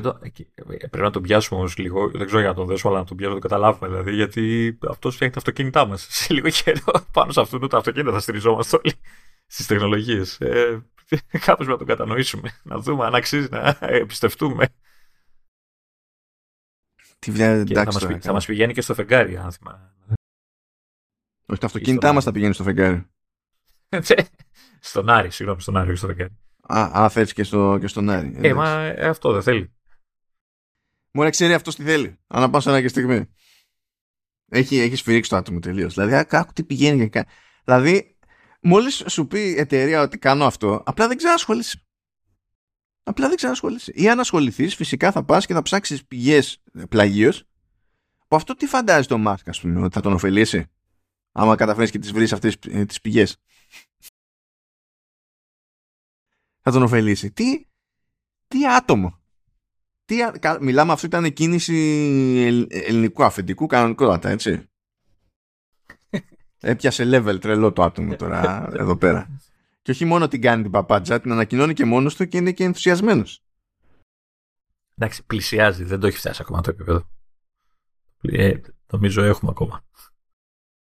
Εντάξει, δηλαδή τι, τι άλλο θέλεις για να πεις, ωραία, ε, ε, ε, φτάσαμε. We're there. Θα σου θύμιζα τώρα μια ιστορία, αλλά επειδή τώρα εμπλέγονται αληθινά πρόσωπα. Επειδή ο Μάσκ είναι φανταστικό πρόσωπο, συνήθως. Ναι, αλλά επειδή τα πρόσφατα λένε εδώ. Άστα, δεν πειράζει. Μη, μη θυμάμαι και εκνευριστώ πάλι. Τέλος πάντων, Αφήνουμε αυτές τις αστιότητες. Κάνουμε ένα γρήγορο έτσι διαλυματάκι. Να ευχαριστήσουμε τη Leap. Είναι το Creative Studio που μας υποστηρίζει τόσο καιρό, τόσο το Command Ο Ες, τόσο και το Vertical Slice και αυτονόητα. Halftone εφ εμ, πακέτο πάνω αυτά. δεκαέξι χρόνια στην, στην αγορά οι άνθρωποι, οι δουλειές πηγαίνουν από το καλό στο καλύτερο, η πελατεία είναι διεθνής, παίζουν στην Αμερική, παίζουν στην Ευρώπη, παίζουν στην Ασία, παίζουν από άκρη σ' άκρη και δεν είναι πόνο. Θα κάνουν ό,τι καστο, καστομιά έχει κέφι ο καθένας. Μπορεί να είναι για εσωτερική κατανάλωση, μπορεί να είναι customer facing, μπορεί να είναι ό,τι θέλετε, μπορεί να έχει να κάνει μόνο με webtech, μπορεί να έχει να κάνει με metaverse, μπορεί να έχει με κάτι που κουμπώνει πάνω σε metaverse, ε, μπορεί να είναι installation κανονικό, μπορεί να είναι ε, λίγο ή πολύ interactive, ανάλογα με το, με το κέφι και το, και το στόχο της υπόθεσης. Σημασία έχει ότι, εξού και δηλώνει Creative Studio, ε, έχει το, την αλυσίδα τέλος πάντων των εργαλείων αλλά και των ικανοτήτων στο, στο προσωπικό, ώστε να συνδέει τέτοιου είδους διαφορετικά εργαλεία. Γι' αυτό που θα μπλέξει με θρι ντι Engines, θα μπλέξει ε, με Web Technologies, θα μπλέξει με ό,τι, ό,τι, ό,τι σας κάνει κέφι, θα μπλέξει με πραγματικό physical design και τα λοιπά. Δεν ξέρω πώς... Το... Μπορεί, μπορεί γι' αυτό, μπορεί αυτό να υπονοεί το ότι έχουν και στρατιές με Warhammer στο γραφείο. Ότι εμείς το παίρνουμε και στο physical space και καθόμαστε και δίνουμε πόνο. Είναι... Τους ρωτήσουμε. Τώρα, τώρα με τη φάση με, με Warhammer δεν πρέπει κανονικά να βρουν και ένα μπάστα, ας πούμε έτσι, του Henry Cavill. Όχι, να μην είναι canon character, να μην είναι και καλά φάση Superman και τέτοια, αλλά να είναι απλά ένα μπάστα του, του, του, του Henry Cavill. Γιατί έτσι κι αλλιώς έχουν κάτι μπάστες που είναι life-sized. Έχουν και αυτά. Δεν έχουμε μόνο τις μηγιατούρες του Warhammer. Εγώ προτείνω να, να χρηματοδοτήσουν μετάφραση της... του franchise του Warhammer, έτσι, το πολεμόσφυρο και τέτοια. Πολεμόσφυρο, εκταημένο. Oh. Και φαντάζομαι τέτοια ορολογία που έχει αυτό, πόσα εγκλήματα θα γίνονταν σε ενδεχόμενη μετάφραση. Ναι, υπάρχει περίπτωση εδώ. Σε άλλες γλωσσικές γίνεται χαμός. Ε, σου, σου πάει σε ένα. Τα μοιάζει και μου το θύμισε αυτό και παίζουν τραύματα. Και θα το βάλω μέσα στο, στο sponsor. Ταιριάζει με την περιραίουσα νερδιά, ρε παιδί μου, εκατέρωθεν. Ε, σου πάει σε ένα ότι το multiplayer, ανάλογα με το σε ποιο σύστημα τρέχει, ε, είναι άλλοτε παιχνίδι πολλών παικτών και άλλοτε παιχνίδι πολλαπλών παικτών. Ε, ήμουν ο πρώτος νομίζω που το άκουσε. Λέει, έχω αυτή την τύχη γενικά να με ενημερώνεις πρώτος, κάτι τέτοιο. Βλέπεις, βλέπεις, μένουν τραύματα. Δεν θυμάμαι που τα λέω και τα λοιπά, γιατί τρε, τρελαίνομαι για πάντα. Για πάντα, φυσικά. Και είναι φοβερό να σου λέει: ε, έχεις κάνει λάθος εκεί. Ποιο είναι το λάθος? Ε, δεν είναι πολλό, είναι πολλαπλό. It's the same thing. Μεταφράζω τον ίδιο όρο και μου λες να μεταφράζω τον ίδιο όρο με διαφορετικούς τρόπους. Ε, όχι. Και ενώ αναφέρεται στο ίδιο ακριβώς πράγμα. Όχι, όχι, όχι. Τέλος πάντων. Να μην, να μην πω σε τι περιπέτειες έχω μπλέξει με, με τον όρο ray tracing. Την ιχνηλάτιση ακτίνας, τι. Ναι, αλλά φυσικά δεν μπορούσε να πάει. Άμα ήταν έτσι, τουλάχιστον αυτό τεχνικώς είναι σωστό. Μπορεί άμα το πεις σε κάποιον περαστικό που ασχολείται με γραφικά και ray tracing να μην καταλάβει, ούτε στην Ελλάδα να καταλάβει, αλλά τουλάχιστον αυτό είναι σωστό. Αλλά όχι, βέβαια, δεν πρέπει να είναι ούτε έτσι. Δεν πρέπει να πάμε στη σωστή απόδοση του όρου σε τυπικό επίπεδο. Όχι, πρέπει να εξαντλήσουμε τη δημιουργικότητά μας στο να βρούμε κάτι πιο λάθος. Αλλά τέλος πάντων. Okay. Δεν θα πω περισσότερα. Προχώρα, αυτό γιατί... ναι. Εντάξει. Σε αυτά μας νιώθουν όμως στη, στη Leap. Αυτό είναι το θέμα. Γι' αυτό τα πηγαίνουμε καλά. Μια χαρά, κομπλέ. Ευχαριστούμε τους ανθρώπους της Leap για τη συνεχιζόμενη υποστήριξή τους και μπορούμε να προχωρήσουμε εδώ πέρα με τα update. Οκ. Okay. Λοιπόν, εκεί που τελειώναμε την προηγούμενη ηχογράφηση, κάνω ένα refresh. Και είχαν βγει ημερομηνίες για ντάμπλιου ντάμπλιου ντι σι. Τι χαρά. Ωφανή. Πλησιάζει ο πόνος, φαλή. Ναι, αλλά πέθανε οι θρύφετος. Ε, δεν με νοιάζει. Εδώ και, και χρόνια δεν με νοιάζει οι θρύ. Ναι, εντάξει, εμένα με νοιάζει, γιατί είχαν τη φιλοδοξία να πέσουν κάπου εκεί πέρα. Βέβαια, πάλι πέφτουν πιο κοντά από ό,τι πρέπει. Κάποιες παρουσιάσεις εταιρεών που θα γίνουν παρότι δεν υπάρχει η θρύ, αλλά τέλος πάντων. Τέλος πάντων. Σημασία έχει ότι δεν πηγαίνουν να πέσουν εκεί πέρα πάνω στις πέντε του μήνα που θα έχουμε το keynote. πέντε με εννιά Ιουνίου θα τρέξει η ντάμπλιου ντάμπλιου ντι σι. και θα είναι το μοτίβο όπως και πέρυσι. Πράγμα που σημαίνει ότι θα είναι όλο έτοιμο σε βίντεο το πράγμα, αλλά θα μαζευτούν και κάποιοι developers και δημοσιογράφοι και φοιτητές στο Apple Park, πρώτα για να παρακολουθήσουν το, το keynote, να παρακολουθήσουν και το State of the Union, αλλά να έχουν το περιθώριο και για κάποια πράγματα από κοντά. Ε, για δοκιμές τυχόν νέα ανέσκευες και τέτοια που κάνουν. Ναι, ναι. Οπότε θα γίνει όλο αυτό το, το πραγματάκι, κανονικότατα. Ε, να, να θυμίσω εδώ την γενέθλιά μου την ημέρα, οπότε αν θες να μου κάνεις κανένα δώρο από αυτά που θα πούνε. Από αυτά που θα πούνε. Να τα κάνεις, βέβαια, προπαραγγελία κάτι. Προπαραγγελία. Ένα, ένα, ένα γυαλί, ένα Mac Pro, κάτι τέλος πάντων. Ναι, ναι, ναι, okay. Να, να πω εδώ ότι η πρόσκληση, μιας και είναι αγαπημένο θέμα, έτσι, που, ε, ο, ο, όλων βασικά που κάθονται όταν σκάει η πρόσκληση από την Apple, όλοι αναλύουν το γραφικό που τη συνοδεύει και λένε τι κρύβει από πίσω η πρόσκληση κλπ. Εμένα πάντως όταν το είδα μου θύμισε κάσκα βι αρ από πάνω, όπως την κοιτάς. Ε, το, το, το μπροστινό, το visor, ας το πούμε. Ναι, αυτό είναι το ένα γραφικό, γιατί έχει κι άλλο. Εγώ το ένα έχω δει, ποιο είναι το, το άλλο. Ε, έχει, έχει κι άλλο. Ε, άμα πατήσεις το link που έχω στο, στο Note που λέει ότι είναι Apple Developer, θα πάει και θα σου ανοίξει άλλη σελίδα και στην ουσία δείχνει με αυτή την αισθητική κάτι σαν περίγραμμα του Apple Park, αλλά πάλι υπονοείται τέτοια φάση. Απλά είναι σαν να βλέπεις από μπροστά το, το visor, ε, περίπου. Και, από πίσω, και, το, και ο κύκλος είναι, ας πούμε, αυτό που ξέρεις, πάει γύρω-γύρω από το κεφάλι, ας πούμε, κάπως. Ναι, ναι, ναι. Α, άρα υποθέτω ότι... Δεν θέλει καν φαντασία, δηλαδή. Ναι, ναι, υποθέτω ότι μάλλον, μάλλον θα την κάνει την, την κίνηση και θα το δούμε. Μάλλον θα την και... κάνει. Μάλλον θα την κάνει. Οπότε καταλαβαίνετε ότι θα ακολουθήσουν γύρω στα τετρακόσια επεισόδια. Γιατί δεν καταλαβαίνω. οκτώ ώρες το καθένα. Δεν καταλαβαίνω, δεν καταλαβαίνω. Η πλάκα είναι ότι τέτοιο πέρυσι δεν κάναμε πάνω από τρία ώρα σε επεισόδιο. Mm. Καλά, καλά, κάναμε πολλαπλά επεισόδια, αλλά κανένα δεν πήγε πάνω από τρεις ώρες και ακούσαμε παράπονο. Αλήθεια, δεν κάνω πλάκα, είχαμε παράπονο. Εντάξει, έχω, έχω ξαναπεί ότι εσείς φταίτε, καλά να πάθετε. Εσείς θέλετε, έτσι, του δίνετε αέρα. Εγώ προσπαθώ να σας σώσω λίγο, έτσι, να τα μαζέψω, να μην κουράζεστε. Ε, εντάξει. Και εδώ πνι, πνιγόμαστε κατά... κάθε χρόνο που έχουμε μόνο software, ας πούμε, σχεδόν. Αποκλει... Ναι, ή τουλάχιστον ναι. Και αν έχουμε hardware δεν είναι κάτι τελείως ουγγ. Άμα σκάσει τώρα αυτό και έχουν να δείξουν νέα πλατφόρμα. Φαντάζεσαι να δείξει Mac Pro και κανένα εμ θρι ή οτιδήποτε. Όχι, εμ θρι να δείξει αποκλείεται. Αλλά Mac Pro κανονικά πρέπει. Ε, ναι, είναι η ώρα του. Κανονικά πρέπει. Και, κανονικά και, και στούντιο πρέπει να δείξει με Ultra, γιατί έχουν φτάσει μέχρι Max. Όχι, να, να δείξει. Και απλά μπορεί να πει ε, του αλλάξαμε ένα chip. Πάρτε το. Ε, ναι, έστω. έστω. έστω.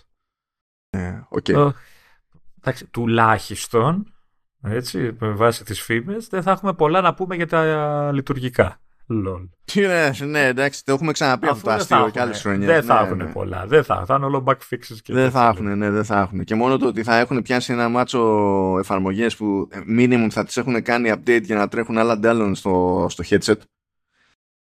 Ε, θα, θα, και θα παίζει κάπου ρόλο παντού, ας πούμε, σε κάθε πλατφόρμα, ό,τι να είναι. Εν τω μεταξύ έχει πει και ο Γκέρμαν ένα αστείο εκεί ότι έρχεται σημαντικό redesign στο software του, στο, στο WatchOS δέκα, όχι στο Apple Watch, στο WatchOS δέκα, και μετά δεν είπε τίποτα από λεπτομέρειες. Απλά και ε, έχω κάτι χρόνιες διαφωνίες με τον Γκέρμαν για το τι είναι significant ή insignificant ε, α, αλλαγή, ας πούμε, οπότε δεν ξέρω πώς να το κλάβω αυτό.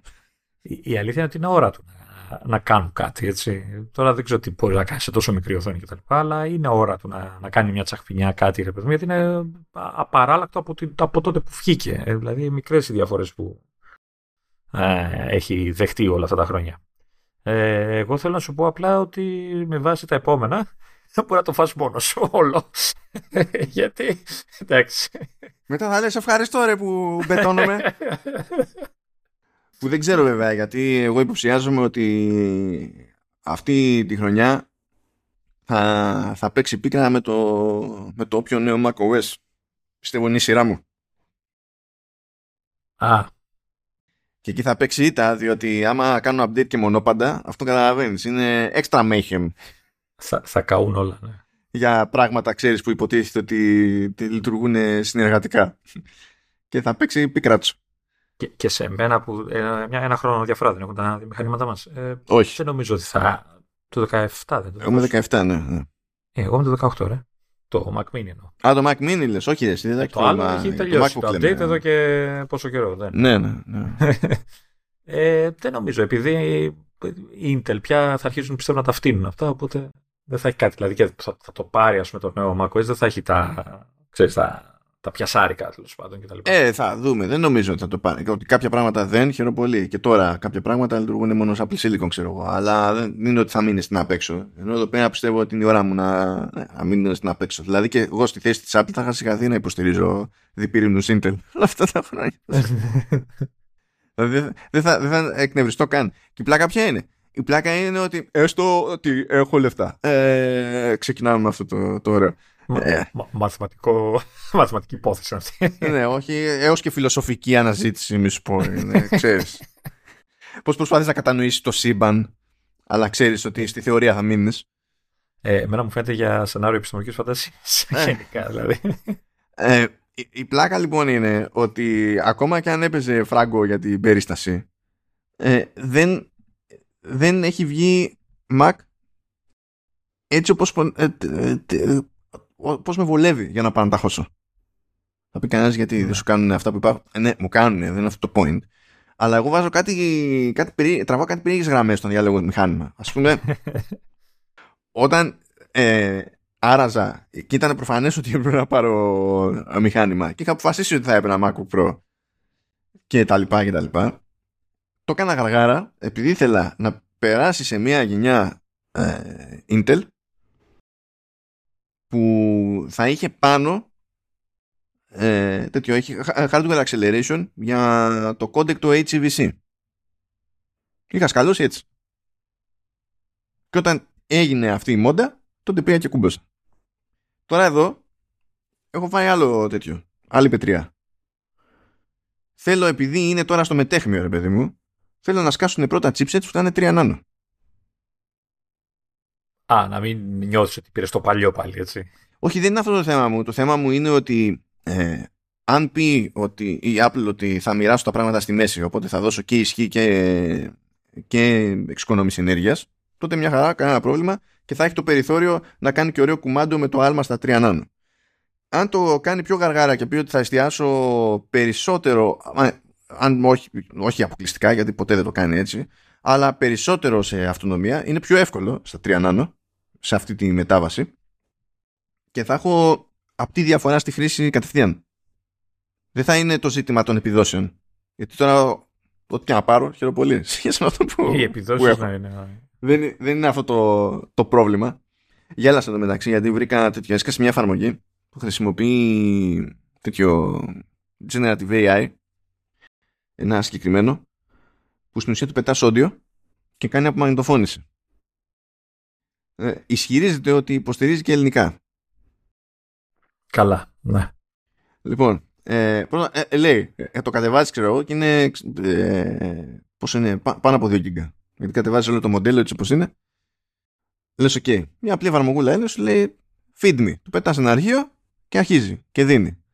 Λοιπόν, αιώνες στο σύστημά μου, αιώνες, αιώνες, αιώνες. Αλλά το πιο ηλίθιο, γι' αυτό λέω ισχυρίζεται ότι υποστηρίζει ελληνικά, λέει ότι όντως, δηλαδή και στη σελίδα της εφαρμογής κανονικά, και έχει και στα settings να διαλέξει τη γλώσσα ή να τα αφήσει να κάνει, να κάνει auto detect και πάει λέγοντας. Λοιπόν, του βάζω χειροκίνητα, λέω ελληνικά, του βάζω audio, το κοίμασα με ένα podcast, παιδί μου, του βάζω τέτοιο που είναι ελληνικά. Και μου βγάζει, ξέρω εγώ, κάπου μια αγγλική λέξη, μετά τελείες, τελείες, τελείες, τελείες, τελείες, τελείες, εκεί που υποτίθεται ότι πρέπει να βγάζει ελληνικά.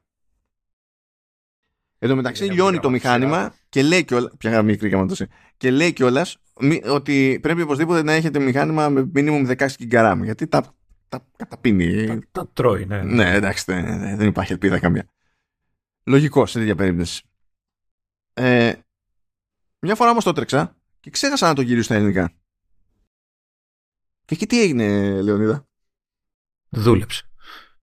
Δούλεψε, αλλά τι έκανε? Τι? Καταλάβαινε αυτά που λέγονταν στα ελληνικά, έκανε transcribe και ταυτόχρονη μετάφραση στα αγγλικά. Και λέω, και το πρόβλημά σου ήταν να κάνεις transcribe στα ελληνικά όταν σου είπα κάνε ελληνικά. Ναι, αφού σου λέω το detect, αυτό θέλει ρε παιδί μου, για να καταλαβαίνει μόνο. Τούτο. Έκανε το πιο δύσκολο και στο πιο εύκολο απέτυχε πλήρωση. Συγγνώμη, έγραφε δηλαδή σε δύο σημεία. Πώς ή το έγραφε λίγα και μετά το μετέφραζε αυτόματα κατευθείαν στα αγγλικά? Όχι, κατευθείαν. Όχι, όχι. Όταν, του πει, όταν είναι να το κάνει στα αγγλικά, ρε παιδί μου, και καταλαβαίνει ότι θα κάνει translate εκείνη την ώρα, σου ξερνάει κατευθείαν τα, τα αγγλικά. Mm. Στα ελληνικά, λοιπόν, που, όταν το δοκίμασα, ξέρεις, λέω. Εντάξει, θα φαντάζεται ότι λειτουργεί με τα ελληνικά και δεν θα τους έχει πει κανένας ότι δεν λειτουργεί με τα ελληνικά. Και μετά βλέπεις ότι με άλλο setting καταλαβαίνει τα ελληνικά και τα μεταφράζει σωστά στα αγγλικά. Ναι, ρε παιδιά, αλλά εσύ μπορείς να κρατήσεις το ελληνικό ή στο κάνει κατευθείαν μετάφραση και στο σβήνει το ελληνικό? Όχι, αυτό... δεν, δεν μπορεί να παρουσιάζει ποτέ το ελληνικό. Άμα του πεις ότι. Α. Άμα φάει σήμα και του πεις, ή του πεις τέλος πάντων ότι θέλω το output να είναι αγγλικά, δεν σου δείχνει ποτέ το ενδιάμεσο στάδιο. Σου πετάει κατευθείαν το τέτοιο. Αυτό. Άρα πάλι άχρηστος είναι. Έτσι. Και με κούφανε. Με κούφανε τελείως. Τέλος πάντων, ναι, θα, θα στείλω κανένα feedback εκεί πέρα, γιατί δεν είναι κάτι πολύπλοκο. Ξέρεις, έχει, δεν έχει συγκλονιστικά settings. Είναι απλά μια λίστα και του λες είτε auto detect είτε διαλέξεις κινητά. That's it. Πετάς στο αρχείο, πατάς ένα κουμπί ε, και περιμένεις. Δεν έχει παρανόηση και τέτοια. Ε, μήπως έχει κάποιο pack ελληνικών που πρέπει να κατεβάσεις, κάποιο γλωσσών τέλος πάντων? Που όχι, όχι. Σου λέω ότι τα υπο... Όχι. Και στα έχει και στη λίστα στα settings έτσι κι αλλιώς. Δηλαδή κανονικά τα, τα ελληνικά. Δεν ξέρω τι παίζει. Τέλος πάντων, ναι. Μήπως πρέπει να είσαι από Θεσσαλονίκη, ξέρω εγώ, ή από Βόρειο, τέλος πάντων, να πιάνει την προφορά. Θα με βρίσουνε. Τι να σε βρίσουνε. Που άμα πω στο Σταύρο, γιατί το είχαμε δική του, με δικό του αρχιάμα του, άμα πω στο Σταύρο ότι τον κατάλαβε έι άι, αλλά αρνήθηκε να, του, να τον γράψει στα ελληνικά και είπε άσε, ας τον μεταφράσω καλύτερα. Να πείτε. Τέλος πάντων, πρώτα απ' όλα είναι θαύμα που τον καταλαβαίνει οποιοδήποτε και δει έι άι. Λες, εντάξει, είμαστε ήδη σε, φοβερή, σε φοβερό στάδιο. Ε, ναι, τέλος πάντων, ξέφυγα εδώ πέρα με την όλη φάση ντάμπλιου ντάμπλιου ντι σι, τι θα δείξει, τι θα δείξει. Ε, για όσους τέλος πάντων δεν μας έχουν πετύχει σε ντάμπλιου ντάμπλιου ντι σι και θα είναι πρώτη τους φορά φέτος. Ε, Καλά κρασιά. Ναι, να ξέρετε ότι ανάλογα με τον τρόπο που θα παρουσιάσει την πληροφορία η Apple, ε, τη χωρίζουμε κι εμείς. Μπορεί να την κάνουμε αναλειτουργικό σύστημα. Μπορεί να ομαδοποιήσουμε τύπους εφαρμογών και λειτουργιών. Είναι ανάλογα πώς θα μας παίξει το, το πράγμα, πώς έχει νόημα, πώς φαίνεται πιο πρακτικός, πιο πρακτικό να ομαδοποιηθεί τέλος πάντων η πληροφορία. Αλλά πηγαίνουμε μέχρι δακρύων, έτσι. Δηλαδή τσούκου τσούκου μπολ σε όποια δημοσιοποιημένη αλλαγή υποτίθεται ότι τάζει η Apple για όποτε. Θα είναι πολλαπλά επεισόδια, θα παίξει πόνος μεγάλος. Απλά, δηλαδή πάρτε μια τζούρα, ψάξτε άμα είναι σε παλιότερα επεισόδια, για να πάρετε μια ιδέα. Και άμα κάνετε αυτόν τον κόπο να ψάξετε, εκεί που θα είστε, δεν ξέρω τώρα σε τι πλατφόρμα, μπορεί αλλού να γίνεται, αλλού να μην γίνεται, τώρα δεν είναι όλες οι πλατφόρμες το ίδιο. Άμα μπορείτε να αφήσετε και μια βαθμολογία εκεί πέρα ή να αφήσετε ένα comment, γενικότερα δηλαδή, ακόμη καλύτερα. Ε, εγώ να πω το αγαπημένο μου, θα λείπω. Τι θα λείπει, αφού ξέρεις ότι δεν θα λείπεις. Και σου, κα, σου κάνει το, τη χάρη και η Apple και έχει, θα σου δείξει όλα αυτά που δεν μπορείς να αγοράσεις αν είμαι το γενεθλίον σου, Λεωνίδα. Ε, λοιπόν, θέλω να επιστρέψω λίγο στο, στις πετρίες που τρως εσύ για, τα, για τις αγοράς Mac. Στο άσκητο δηλαδή αυτό. Ε, να πω ότι έχω φάει εγώ μια πετριά, γι' αυτό δεν αγοράζω καμία συσκευή αυτή τη στιγμή που θέλουν περίπου όλες να αναβάθμιση. Ε, γιατί εγώ έχω θέσει σαν γραμμή ότι όλες μου τις συσκευές θα τις αλλάξω όταν όλες αποκτήσουν macro ελ ι ντι. Καλά. Μιας και είπες micro ελ ι ντι. Πάλι για όσους δεν έχουν πάρει χαμπάρι έτσι από τώρα, αν και δύσκολο, γιατί το, το έχουμε σκιστεί τόσο πολύ με micro ελ ι ντι τα τελευταία, τους τελευταίους μήνες που είναι λίγο δύσκολο να τα έχετε αποφύγει. Λοιπόν, είδαμε μια, ένα τίτλο είδηση σήμερα που λέει ρε παιδί μου για μια εταιρεία που ε, προηγουμένως λέει έφτιαχνε smart contact lenses και έκανε pivot, άλλαξε αντικείμενο και ασχολείται με οθόνες micro ελ ι ντι. Και υποτίθεται ότι σχεδιάζει. Έτσι και πεταχτεί κανένας και πει αυτή, τέτοια οθόνη θα έχουμε στο, στο Apple Watch, θα, θα φύγει γροθιά. Α, λέει ότι σχεδιάζει οθόνες, λέει, micro ελ ι ντι με πυκνότητα έως είκοσι οκτώ χιλιάδες πι πι άι, για να καταλάβετε, ενός σύγχρονου iPhone, ας πούμε, η οθόνη είναι πεντακόσια τόσα πι πι άι, εδώ λέει είκοσι οκτώ χιλιάδες πι πι άι και φωτεινότητα πάνω από ένα εκατομμύριο nits. Θα, θα, θα τα ανάβεις και θα φωτίζεις η Αθήνα όλη, ας πούμε. Πρωτίστως θα τα ανάβεις και, ξα... και θα, θα είναι η τελευταία φορά που είδες. Θα έχεις αυτό, αυτόματα μαύρισμα αυτό, και ε. το χειμώνα. Δηλαδή, don't follow the light που λέμε. Θέλω πάρα πολύ να την ανάψεις το δικό σου δωμάτιο αυτή τη συσκευή. Με τις συνθήκες που επικρατούν συνήθως. Θα μαυρίσουν μέχρι και τύχη, ρε. Και τέλος πάντων είδα εκεί παίρνει χρηματοδότηση, λέει είκοσι δύο κόμμα τέσσερα εκατομμύρια. Μπράβο τα παιδιά. Mojo Vision λέγεται. Πότε αυτό θα βγει να είναι προϊόν κανονικό δεν ξέρω.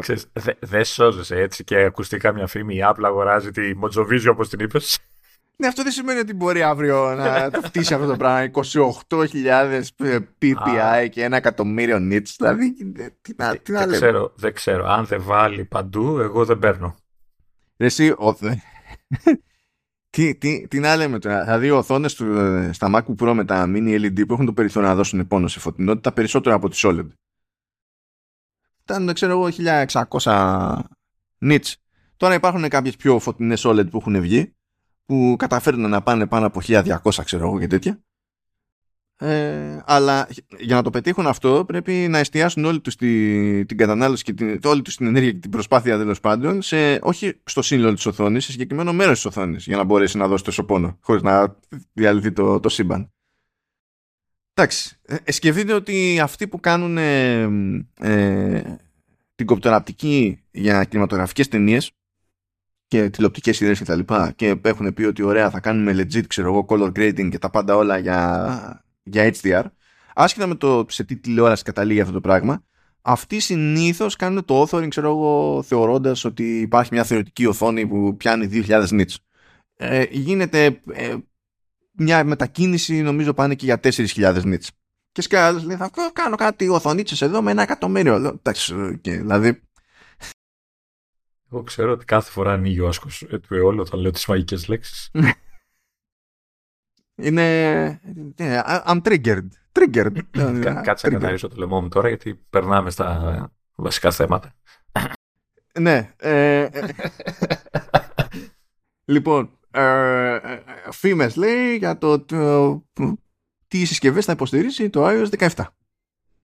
Απανωτές μέρες, έτσι. Βγήκανε διαφορετικές φήμες που η μία αντικρούει την άλλη μέσα σε δύο μέρες. Βγαίνει λοιπόν το πρώτο κύμα εκεί από πηγή που υποτίθεται ότι έχει καλό track record και λέει ότι το iOS δεκαεπτά θα κόψει την υποστήριξη, δεν θα υποστηρίζει δηλαδή άιφον οκτώ, άιφον οκτώ πλας, άιφον δέκα, πρώτης γενιάς ε, iPad Pro σε εννιά κόμμα επτά και δώδεκα κόμμα εννιά και πέμπτης γενιάς iPad. Αυτό βγήκε. Και λέει τέλος πάντων ότι στην ουσία κόβονται οι συσκευές που χρησιμοποιούν α έντεκα με μοναδική εξαίρεση λέει για κάποιο λόγο, αυτό, αυτή ήταν η πρώτη θεωρία, η πρώτη φήμη που έσκανε τέλος πάντων, ε, τα iPad έκτης και έβδομης γενιάς που χρησιμοποιούν α δέκα Fusion και αντίστοιχα ε, δεύτερης γενιάς iPad Pro σε δέκα κόμμα πέντε και δώδεκα κόμμα εννιά inches που έχουν α δέκα X Fusion. Τώρα, με ποια λογική θα γινόταν όλο αυτό, του στυλ ε, κόβουμε ε, τα πάντα με έντεκα Ε, αλλά για κάποιο λόγο θα υποστηρίξουμε κάποια με α δέκα και όχι όλα με α δέκα. Ποιος ξέρει. Την επόμενη μέρα λοιπόν σκάει άλλη πηγή του Mac Rumors που επίσης έχει καλό track record. Είναι η πηγή που υποτίθεται ότι πέρυσι ε, έβγαλε την είδηση για το Dynamic Island και τα λοιπά. Λέει δεν ισχύει αυτό που προέκυψε χτες. Και λέει σύμφωνα με δικές του πληροφορίες το iOS δεκαεπτά θα υποστηρίζει τη, το ίδιο hardware που υποστηρίζει και το iOS δεκαέξι. Θέλω να σας μεταφέρω έτσι ένα πολύ σύντομο roller coaster συναισθημάτων που πέρασε ο, ο Λεωνίδας. Στο, στο πρώτο link που έβαλα και το είδε μου γράφει εδώ στο note να φάνες κατά. Και στο δεύτερο link που έβαλα από κάτω που έλεγε ότι το έπαιρνε πίσω αυτό με, με, επίσης με κεφαλαία όπως και στην πρώτη φορά λέει, να μην φάνες κατά. Κοίτα δε, δε θα, θα προσεγγίσω την όλη φάση με ψυχραιμία.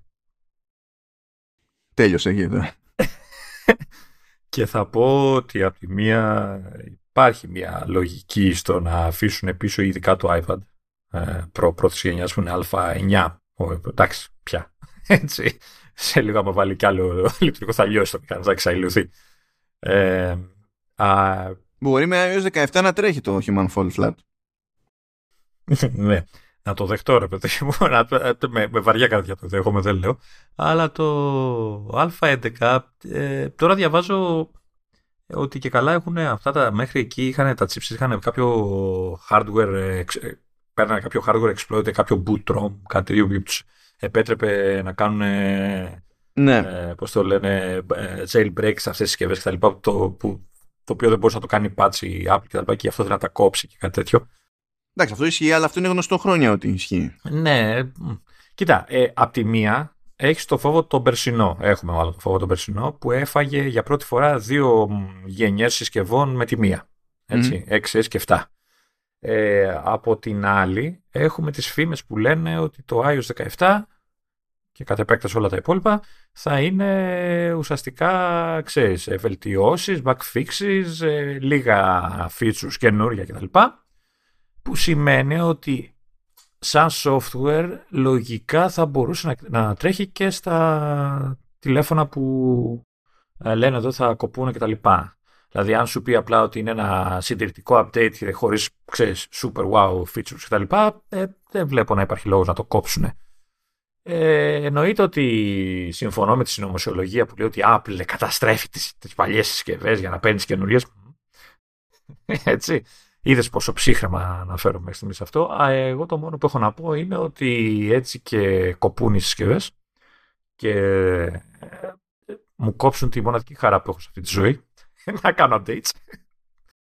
Ε, απλά θα, τα, υπο, τα, υπόσον, τα επόμενα, τα επερχόμενα επεισόδια του Command O S θα είναι απλά πιο στενάχωρα. Θα, δεν, θα, δεν θα κάνω χούμορ καθόλου. Θα μου πεις δεν κάνεις ούτε τώρα, αλλά... Ε, θα είμαι πολύ σοβαρός και πολύ στραχωρημένος και πολύ μετρημένος, γιατί αυτό, δεν θα είμαι, δεν. Και όμως στραχωρημένος γιατί είχα έξι mail στο inbox, έσβησα τρία και έχω πάλι έξι. Τι θα γίνει με αυτήν την ιστορία? Δεν δε, δε μπορεί να με αφήσουν ε, χωρίς update, δεν μπορεί. Κάπου θα πρέπει να κάνω update. Εν τω μεταξύ φοβάμαι ότι θα φάει φρίκι και το ρολόι. Έτσι, δεν δε θα, δε θα μπορεί να, να, τη, να τη τζινιάσει. Εσύ φταίς, εσύ φταίς που χρόνια κάνεις γαργάρα. Εσύ φταίς. Ναι, εγώ φταίω. Εγώ φταίω. Η αλήθεια είναι ότι εγώ φταίω. Είχα, είχα τη δυνατότητα και απλά έλεγα όχι ρε παιδί μου, κουστάρω εκεί, θα μείνω σε αυτό το τηλέφωνο. ε, εγώ λέω να κατέβουμε σε απεργία. Όχι, όχι πείνας, γιατί πεινάω γενικά, οπότε δεν. Ε, ξέρω εγώ, να μην κάνουμε εκπομπές. Λεωνίδα, κάτι πρέπει να κάνεις για όλα αυτά τα, τα κενά. Δηλαδή, μέχρι και εγώ φροντίζω να έχω μία μεγάλη τρύπα τη φορά. Εσύ είσαι, είσαι τρύπιος ολόκληρος. Έχω ανοιχτεί σε πολλά επίπεδα, τι να κάνω. Όταν μπορούσα έπαιρνα, τώρα που δεν μπορώ δεν παίρνω. Τι να κάνω που, χαλά, που χαλάνε, που παλιώνουν όλα μαζί. Εγώ φταίω. Που παλιώνουν όλα μαζί. Μα ούτε αυτά φταίνε. Το ξέρεις, είναι, δηλαδή δεν είναι μυστήριο. Δεν ξυπνάς μια μέρα και... Γεράσανε απότομα, ξέρω. Έχω, έχω, έχω, και, έχω, και, έχω και συναισθηματική αξία. Το, το λαπτοπάκι είναι το πρώτο Mac που πήρα. Δηλαδή είναι κρίμα τώρα να το, το αφήσω πίσω, να το πετάξω, να... να, να. Ναι, είναι κρίμα, ρε παιδί μου. Αφού δουλεύει. Ανάβει. Κάντο ενιδρύο, ξέρω εγώ, κάντο... Τι να σου πω, ε, Λεωνίδα. Τέλος πάντων, έτσι δεν λύνεται αυτό το suspense, αυτή η φάση. Να ξέρουν πάντως όσοι μας ακούνε ότι αν ακούσουν ξαφνική άνοδο των εσόδων ενός τριμήνου τσάπ, να ξέρουν ότι έχω πάρει εγώ συσκευές. Έτσι ξαφνικά πρέπει να πάρεις όλο το product line, ας πούμε. Θα σε κάνω. Λοιπόν... Πάμε για κάτι φιμούλες, πιο συγκεκριμένες τέλος πάντων, ε, για άιφον δεκαπέντε και πιο συγκεκριμένα για άιφον δεκαπέντε Pro. Είχαμε πει σε άλλο επεισόδιο ότι ακούγεται τέλος πάντων ότι τα volume buttons και ο διακόπτης για το, για το κουδούνισμα, ότι θα πάνε να γίνουν solid state και θα, θα αντιλαμβάνουν την αφή, θα έχουν το, τη δική τους δόνηση κτλ. Αυτό έχει ακουστεί γενικά σαν φάση. Αλλά το θέμα είναι τώρα βγήκε πιο συγκεκριμένη πληροφορία.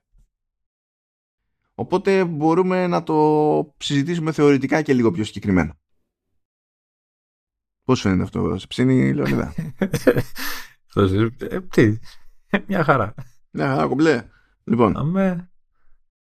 Τα, αφού, λένε εδώ θα βάλουν action button, τύπου ultra... Ε, λοιπόν, λοιπόν τι, τι λένε. Λένε ότι και τα, ε, και τα πλήκτρα για την ένταση θα γίνουν ένα μονοκόμματο πράγμα, το οποίο δεν θα είναι πραγματικό πλήκτρο. Το έχουμε, το έχουμε ξάπει. Ναι. Και ότι ο διακόπτης θα γίνει επίσης ένα μονοκόμματο πράγμα, και αυτό φαίνεται, τουλάχιστον δεν ξέρω. Ε, τώρα, χάρη συνεννόηση, θα το μαρκετάρει έτσι, δεν ξέρω. Και καλά στη θέση του διακόπτη θα μπει action button. Και καλά. Τώρα, το αν θα μπαίνει στη διαδικασία να το χρησιμοποιεί με τον τρόπο που χρησιμοποιεί το action button στο Ultra, να σου πω να το κοβολείο γνωμό. Δηλαδή, πόσα διαφορετικά πράγματα να κάνει ένα κουμπί. Ουσιαστικά, ουσιαστικά μήπως μιλάνε για προγραμματιζόμενο κουμπί, ότι θα μπορείς να ορίσεις ότι θα κάνει αυτή τη λειτουργία ή αυτές τις λειτουργίες, εγώ να το πατάς δύο φορές, τρεις φορές κτλ. Ε, τεχνικώς μπορείς να κάνεις τέτοια πράγματα. Μπορείς να κάνεις τέτοια πράγματα, αλλά είναι θέμα software. Αυτή τη στιγμή δεν φημολογούνται πολύ συγκεκριμένα πράγματα. Αυτό που, που παίζει σου λέει είναι το εξής, ότι στην ουσία έχουν φτιάξει ένα καινούριο ε, πολύ χαμηλής κατανάλωσης chip που θα τα κουμαντάρει αυτά, το οποίο στην ουσία είναι διάδοχος ενός ήδη υπάρχοντος chip που φροντίζει π.χ. Ε, άμα ξεμείνει από μπαταρία του τηλέφωνο για είκοσι τέσσερις ώρες να μπορεί να εντοπιστεί με find by, ή σε χώρες με συγκοινωνίες, με εταιρείες συγκοινωνιών τέλος πάντων που υποστηρίζουν το Apple Pay Express, να λειτουργεί νομίζω για έως πέντε ώρες, έξι ώρες το Apple Pay Express ακόμη και αν έχεις ξεμείνει και έχεις σβήσει το τηλέφωνο. Και μπορείς να κόψεις εισιτήριο, ξέρω εγώ. Μπαμ. Και ότι στην ουσία θα έχουμε το διάδοχο αυτού του chip που θα αναλάβει εκείνες λειτουργίες. Δεν ξέρω αν θα τις βελτιώσει, αν θα τους δώσει κι άλλο χώρο, αλλά θα αναλάβει και αυτά τα πλήκτρα. Και σου λέει λοιπόν ότι αυτά τα πλήκτρα θα λειτουργούν αδύνατο για πάντα. Οπότε είμαι περίεργος να δω τι όρια χρονικά θα έχει το, το πράγμα. Θα λειτουργούν ε, ακόμη και όταν έχεις σβήσει το τηλέφωνο. Απλά, και επίσης όταν, και όταν έχει ξεμείνει από μπαταρία το τηλέφωνο. Απλά λέγεται ότι όταν ξεμείνει από μπαταρία τότε δεν θα έχει δόνηση. Το οποίο, ναι, όταν θες να συντηρήσεις ενέργεια είναι λίγο ποντιακό και είναι να βάλεις δόνηση. Το... Θα είναι και το power button ε, έτσι. Δεν έχουν πει κάτι για power button. Γιατί αυτό, άμα ξεμείνει τελείως από μπαταρία δεν θα μπορείς να ανάψεις το κινητό. Θα πρέπει να το φορτίσεις οπωσδήποτε να πάρει μπρος και τα λοιπά. Είναι λίγο κουλό. Νομίζω άμα ξεμείνει την μπαταρία έτσι δεν μπορείς να ανάψεις το τηλέφωνο. Αλλά, ναι, εντάξει, ναι, ναι, χαίρομαι πολύ. Ναι. Τώρα, από εκεί και πέρα, λένε για διάφορα σενάρια. Ε, λέει ότι τουλάχιστον στην περίπτωση του volume, που θα είναι ένα ενιαίο μεγάλο, ότι παίζει, λέει, είτε να μπορείς να κάνεις swipe up, swipe down για να κατεβάζεις την ένταση, είτε να κάνεις πατήματα με την ίδια λογική που έκανες πριν και στην ουσία να καταλαβαίνεις ότι πατήθηκε από το feedback, από τη δόνηση. Ή υπάρχει και ένα ενδεχόμενο να έχει το ανάλογο, ξέρω εγώ, του force touch και στην ουσία να, η, η, η ταχύτητα με την οποία ανεβαίνει ή κατεβαίνει η ένταση να αλλάζει ανάλογα με το πόσο δυνατά πιέζεις. Το force touch δεν είναι αυτό που αποσύρανε ουσιαστικά. Όχι, εκείνο ήταν το θρι ντι touch. Το force touch είναι ah. αυτό που παραμένει και είναι και στα trackpad, στο, στα MacBook κτλ. Ah, okay. Αλλά τέλος πάντων στην πραγματικότητα μία ή άλλη. Πράγμα, αλλά ah. ναι. Απλά, δε παιδί μου, το θρι ντι Touch και καλά είχε να κάνει με οθόνες, ενώ το Force Touch έχει να κάνει με... Mm. Φαντάζομαι κάπως έτσι το είχαν μες στο... μες στο μυαλό τους. Περίεργο. Γενικά. Εντάξει, ε, έχουμε πει ποιο είναι το μεγάλο συν, έτσι, ο άλλος αυτής της προσέγγισης. Ότι δεν θα έχεις σκουμπιά να μπάζουν νερό σε περίπτωση που το βουτήξεις πουθενά το τηλέφωνο. Να πεις έχεις άλλες τρύπες να παίρνει το νερό, αλλά τουλάχιστον μειώνει τις τρύπες. Ας το νερό. Πρωτίστως έχεις κάτι το οποίο δεν κινείται, άρα είναι πιο δύσκολο να βγάλεις μια. Ναι. Τώρα εδώ πέρα έχω κάτι που κινείται, μάλλον είναι ελικόπτερο. Γιατί έχω ελικόπτερο, έξω από εδώ, δεν ξέρω. Δεν ξέρω τι θα πετύχει το Άρεξ, αλλά έχω ελικόπτερο, παιδιά. Κάπου διάβασα, δεν ξέρω αν το είδες, ότι παίζεται, λέει, στο καινούργιο λειτουργικό να έχει και ρύθμιση ειδική για τα κουμπιά αυτά, για ευαισθησία, ώστε να μην φρικάρουν τα κουμπιά όταν τα βάζεις σε θήκη, όταν βάζεις τη συσκευή σε θήκη που, ξέρεις, πολλές φορές οι θήκες είναι σφιχτές και τέτοια, για να mm. μην πατιούνται, ρε παιδί μου. Ναι. Θα έχει, λέει, κάτι τέτοιο. Γιατί και αυτό ήταν μια απορία, ρε παιδί μου, όταν το... Ακούμε αυτά, τα, τα ακούγανε. Ειδικά στις συμπεριφορές παίζει πολύ η κασία, διότι η συμπεριφορά μπορεί να αλλάξει από την πλευρά του, του software. Οπότε τώρα αυτά είναι σενάρια που δοκιμάζουν, είναι σενάρια στα οποία έχουν καταλήξει, είναι σενάρια που θεωρούν ότι ε, έχει νόημα να ρυθμίσει ο χρήστης. Ποιος ξέρει. Θα το μάθουμε με τον δύσκολο τρόπο. Κλασικά δηλαδή. Εντάξει, πιστεύω πάντως το τάξη, τα volume δεν νομίζω θα έχουν ε, πολλαπλές λειτουργίες, έτσι. Το άλλο, το κουμπί, το action, τέλος πάντων, το πρώην mute, εκεί που θα μπορούσαν να κάνουν και με, ξέρεις, με ένα πάτημα, δύο πατήματα, τρία πατήματα, ξέρω εγώ, παρατεταμένο, να, να έχεις, ξέρω εγώ, τρεις-τέσσερις λειτουργίες που θες σε άμεση πρόσβαση. Δεν θα, δεν θα ήταν κακό να, να μπορείς να κάνεις κάτι τέτοιο. Να προσέχουν τα false positives, αυτό, αλλά αυτό και στην περίπτωση του volume, σε κάθε, όπως και να έχει δηλαδή. Εντάξει, θέλω να πιστεύω ότι δεν θα στηρίζονται σε touch, αλλά σε πάτημα, δηλαδή σε, ξέρεις, σε πίεση, ρε παιδί μου. Γιατί άμα είναι μόνο σε touch, θα μου πεις και το home button που έχω εγώ στο δικό μου το κινητό που είναι τέτοιο πράγμα, αντιδράει και στα δύο, και στην πίεση και στο άγγιγμα. Οπότε δεν ξέρω πώς το έχουν σκεφτεί. Πάντως με τις θήκες, αν, όντως θα υπάρχει πρόβλημα αν δεν έχουν σκεφτεί κάτι σαν αυτό που φημολογείται. Ε, πιστεύω πια. Είναι, είναι ενδιαφέρον αυτό, τέλος πάντων, και επειδή προφανώς χρειάζεται νέο chipset και διαφορετικό hardware, δεν είναι καθόλου περίεργο που ακούγεται ότι θα είναι μόνο στα, στα Pro. Mm. Τουλάχιστον για αρχή. Από εκεί και πέρα η φάση με τη φημολογία για iPhone κάθε είδους έχει, έχει φτάσει σε επίπεδο κωμωδίας. Δηλαδή, αυτή την εβδομάδα που πέρασε, έπεσα πάνω στις πρώτες φήμες για iPhone δεκαεπτά. Όχι δεκαέξι. δεκαεπτά. Και λέω, όχι, δεν θα κάνω καν την προσπάθεια. Δηλαδή. Ε, micro ελ ι ντι. Ναι, ε, δεν, ε, άμα είχαν κάτι τέτοιο να το είχα βάλει γιατί, γιατί ξενέρα. Αλλά λέω, παιδιά, εντάξει, αυτό έχει γίνει αστείο πλέον. Δεν, δεν έχεις κάτσει φημολογία για τα δεκαέξι άρια και έρχεται φημολογία για τα δεκαεπτά άρια. Και είναι κάτι τελείως γενικότητες, ξέρεις, τους στυλ. Ε, μάλλον το promotion θα έρθει και στα μη προ κάποτε και ό,τι να είναι και αντιγιά. Θα έχει νέα χρώματα. Α, αυτό που το πας. Αυτό που το πας. Δηλαδή, πάνω απ' όλα. Αλλά είναι ταυτόχρονα, εντάξει, τώρα, τώρα είμαστε open season, έτσι, καταλαβαίνετε, μέχρι να έρθει ο Σεπτέμβριος. Όποιος μπορεί να σκαλίζει, θα σκαλίζει. Θα σκαλίζει να μην υπάρχει αύριο. Και θα φυτρώνουν ε, διάφορα τέτοια πραγματάκια. Αλλά προσπαθεί, προσπαθεί να κλείσει τρύπες παντού. Εσύ θεωρείς ε, ότι είναι λογικό να είναι μόνος στα Pro, έτσι? Γιατί σαν σασί θα πεις... Σασί ναι, αλλά έχει, έχει μηχανική διαφορά. Και σίγουρα αυτή, αυτή η προσέγγιση σίγουρα είναι πιο ακριβή από το κουμπάκι. Ε, δηλαδή, στάνταρ. Όχι, το έλεγα, ξέρεις, και καλά τώρα που να φτιάχνουμε δύο σασί για τα μοντέλα, γι' αυτό. Δύο σασιά. Το άλλο που ακούστηκε ότι θα ανεβάσει τιμές φέτος. Πάλι. Κάθε χρόνο δεν ακούγεται αυτό. Τι πάλι. Α, κάθε, ναι. χρόνο, κάθε χρόνο το ακούμε. Ε. Ναι, χαίρομαι πολύ, χαίρομαι πολύ. Αλλά να, λέμε, πέρυσι δεν ανέβασε, υποτίθεται. Σε δολάρια, μην πεταχτεί κανένας, σε δολάρια. Mm. Ισοτιμίες είναι άλλο καπέλο. Ε, αλλά λέγεται ότι μπορεί να μην το αποφύγει φέτος. Πού θα το πάει, πού θα το πάει το πράγμα. Δηλαδή, από, από, πάνω από ένα όριο δεν έχει και νόημα. Δηλαδή, εντάξει, ξέρω εγώ. Τι να πω. Αλλά αυτά, παιδιά, έτσι ήρεμα και ωραία. Δεν γίνεται πολύ χαμούλης τώρα. Είναι... Γιατί κάνουν, είπαμε, χώνονται και αυτοί για, για Πάσεχ. Mm. Θα μας πλημμυρίσουν την επόμενη εβδομάδα που θα πνιγόμαστε εμείς. Θα προσπαθούμε να χαλαρώσουμε εμείς και φυσικά θα μας έρθει ένας ντουβρουτζάς, το ξέρω το, το παραμύθι. Ε, θα, σκα, θα σκάσουν όλες οι φήμες για reality ο ες και τέτοια. Ναι, για κάποιο λόγο θα ανακοινωθούν τέσσερις ταινίες και δεκαπέντε σειρές σε Apple τι βι πλας. Ευτυχώς ξέρουμε ότι δεν θα βγουν τέσσερα παιχνίδια Apple Arcade. Βγήκε το πρόγραμμα, ξέρουμε, θα είναι ένα. Κάτσε, περίμενε. Μπορεί να βγουν bonus, ξέρεις, δώρο για το Πάσχα, ξέρω. Τι να πω, τι να πω. Ε,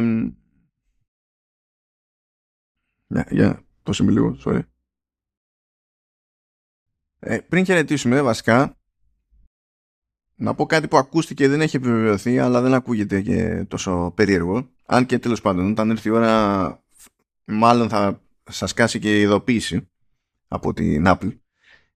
Αν έχετε παλιές συσκευές που δεν σηκώνουν νεότερα λειτουργικά και έχετε μείνει κάπου, ε, λέγεται ότι φαντάζομαι από την επόμενη αλλαγή φρουράς, από τα επόμενα μεγάλα updates, ε, θα, αρχίσου, θα, θα διακοπεί η λειτουργία διαφορετικού. Διαφο- του διαφόρων ε, υπηρεσιών της Apple. Τα παραδείγματα που βλέπω εδώ είναι Apple Music, ε, τι βι App, Apple Arcade, Apple News, το Workout App και iCloud Drive. Ε, όχι, έχει, είναι το iCloud Drive για κάτι, συγγνώμη. Το iCloud Drive νομίζω είναι εξαιρείται και ναι. Έχω την εντύπωση ότι μιλάμε για iOS έντεκα και πριν.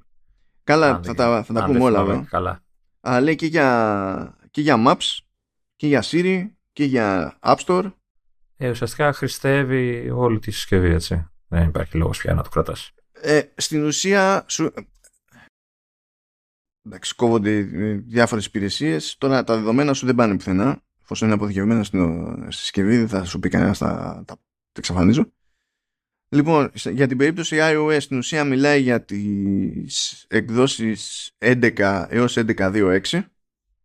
Για macOS είναι δέκα κόμμα δεκατρία μέχρι δέκα κόμμα δεκατρία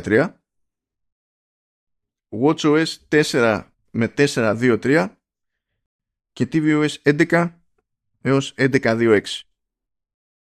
Ε, εντάξει, να, να σου πω κάτι, είναι αρκετά παλιά, δηλαδή για να επηρεαστούν, ακόμα και εμείς είμαστε στο δεκαέξι δεκαεπτά. Ε, είναι, είναι αρκετά παλιά και σύμφωνα με, τη, με την Apple, τουλάχιστον Ε, στα μέσα Φεβρουαρίου που είπε κάτι σχετικό, λέει ότι μόνο το οκτώ τοις εκατό των ενεργών iPhone ανά την υφήλιο ε, είναι σε έκδοση παλαιότερη του iOS δεκατέσσερα. Και εδώ μιλάμε στην ουσία ότι θα κόψει η iOS έντεκα, έτσι. Είναι, είναι και επιτυχία αυτό, έτσι. Ένα, ένα. Ναι. Εντάξει, ακόμα αλλά δεν τις χάνω τις υπηρεσίες. Μπορεί να μην έχω το update, αλλά... Όχι, δεν χάνεις. Και καλά τώρα, εντάξει, θα έλεγες. Ω, δεν, δεν έχω Siri. Πώς θα, πώς θα ζήσω. Κοίτα να δεις, περιμένω να πούνε στο δεκαεπτά τα ελληνικά. Είναι ικανοί. Καλά, έτσι εντάξει. Να τα βάλουν σε έκδοση που δεν θα μπορώ να χρησιμοποιήσω. Θα μείνω με τη χαρά, για να μην πω τίποτα άλλο. Κάτσε και περίμενε. Λοιπόν, αυτά τα ωραία. Ε, σε ένα από τα ελάχιστα επεισόδια στο feed του Command ο ες που είναι κάτω από μία μισή ώρα. Α, α, απίστευτο. Θα είμαστε κομπλέδες. Θα, θα σας αφήσουμε λοιπόν. Θα επανέλθουμε την επόμενη εβδομάδα. Μεγάλη εβδομάδα. Δεν ξέρω πότε βολεύεται ο καθένας να μας ακούει, αλλά ελπίζουμε μπορείτε να κάνετε λίγη υπομονή. Δηλαδή βγαίνει το επεισόδιο Πέμπτη, απόγευμα πλέον, αντί για πρωί.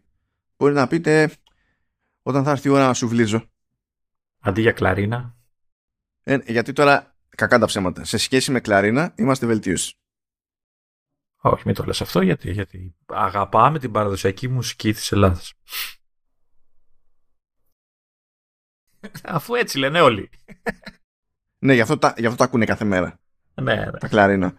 Γι' αυτό επειδή αγαπάνε τη συγκεκριμένη ελληνική μουσική. Γι' αυτό. Okay. Ε, ναι, τώρα στο, στο σουβλισμα όμως ταιριάζουν. Ό,τι και να πεις. Τι αβάλεις. Στα σου, στο σούβλισμα ταιριάζουν τα γίδια. Και τι είμαστε εμείς, Λεωνίδα? Γίδια. Έτσι, ακριβώς.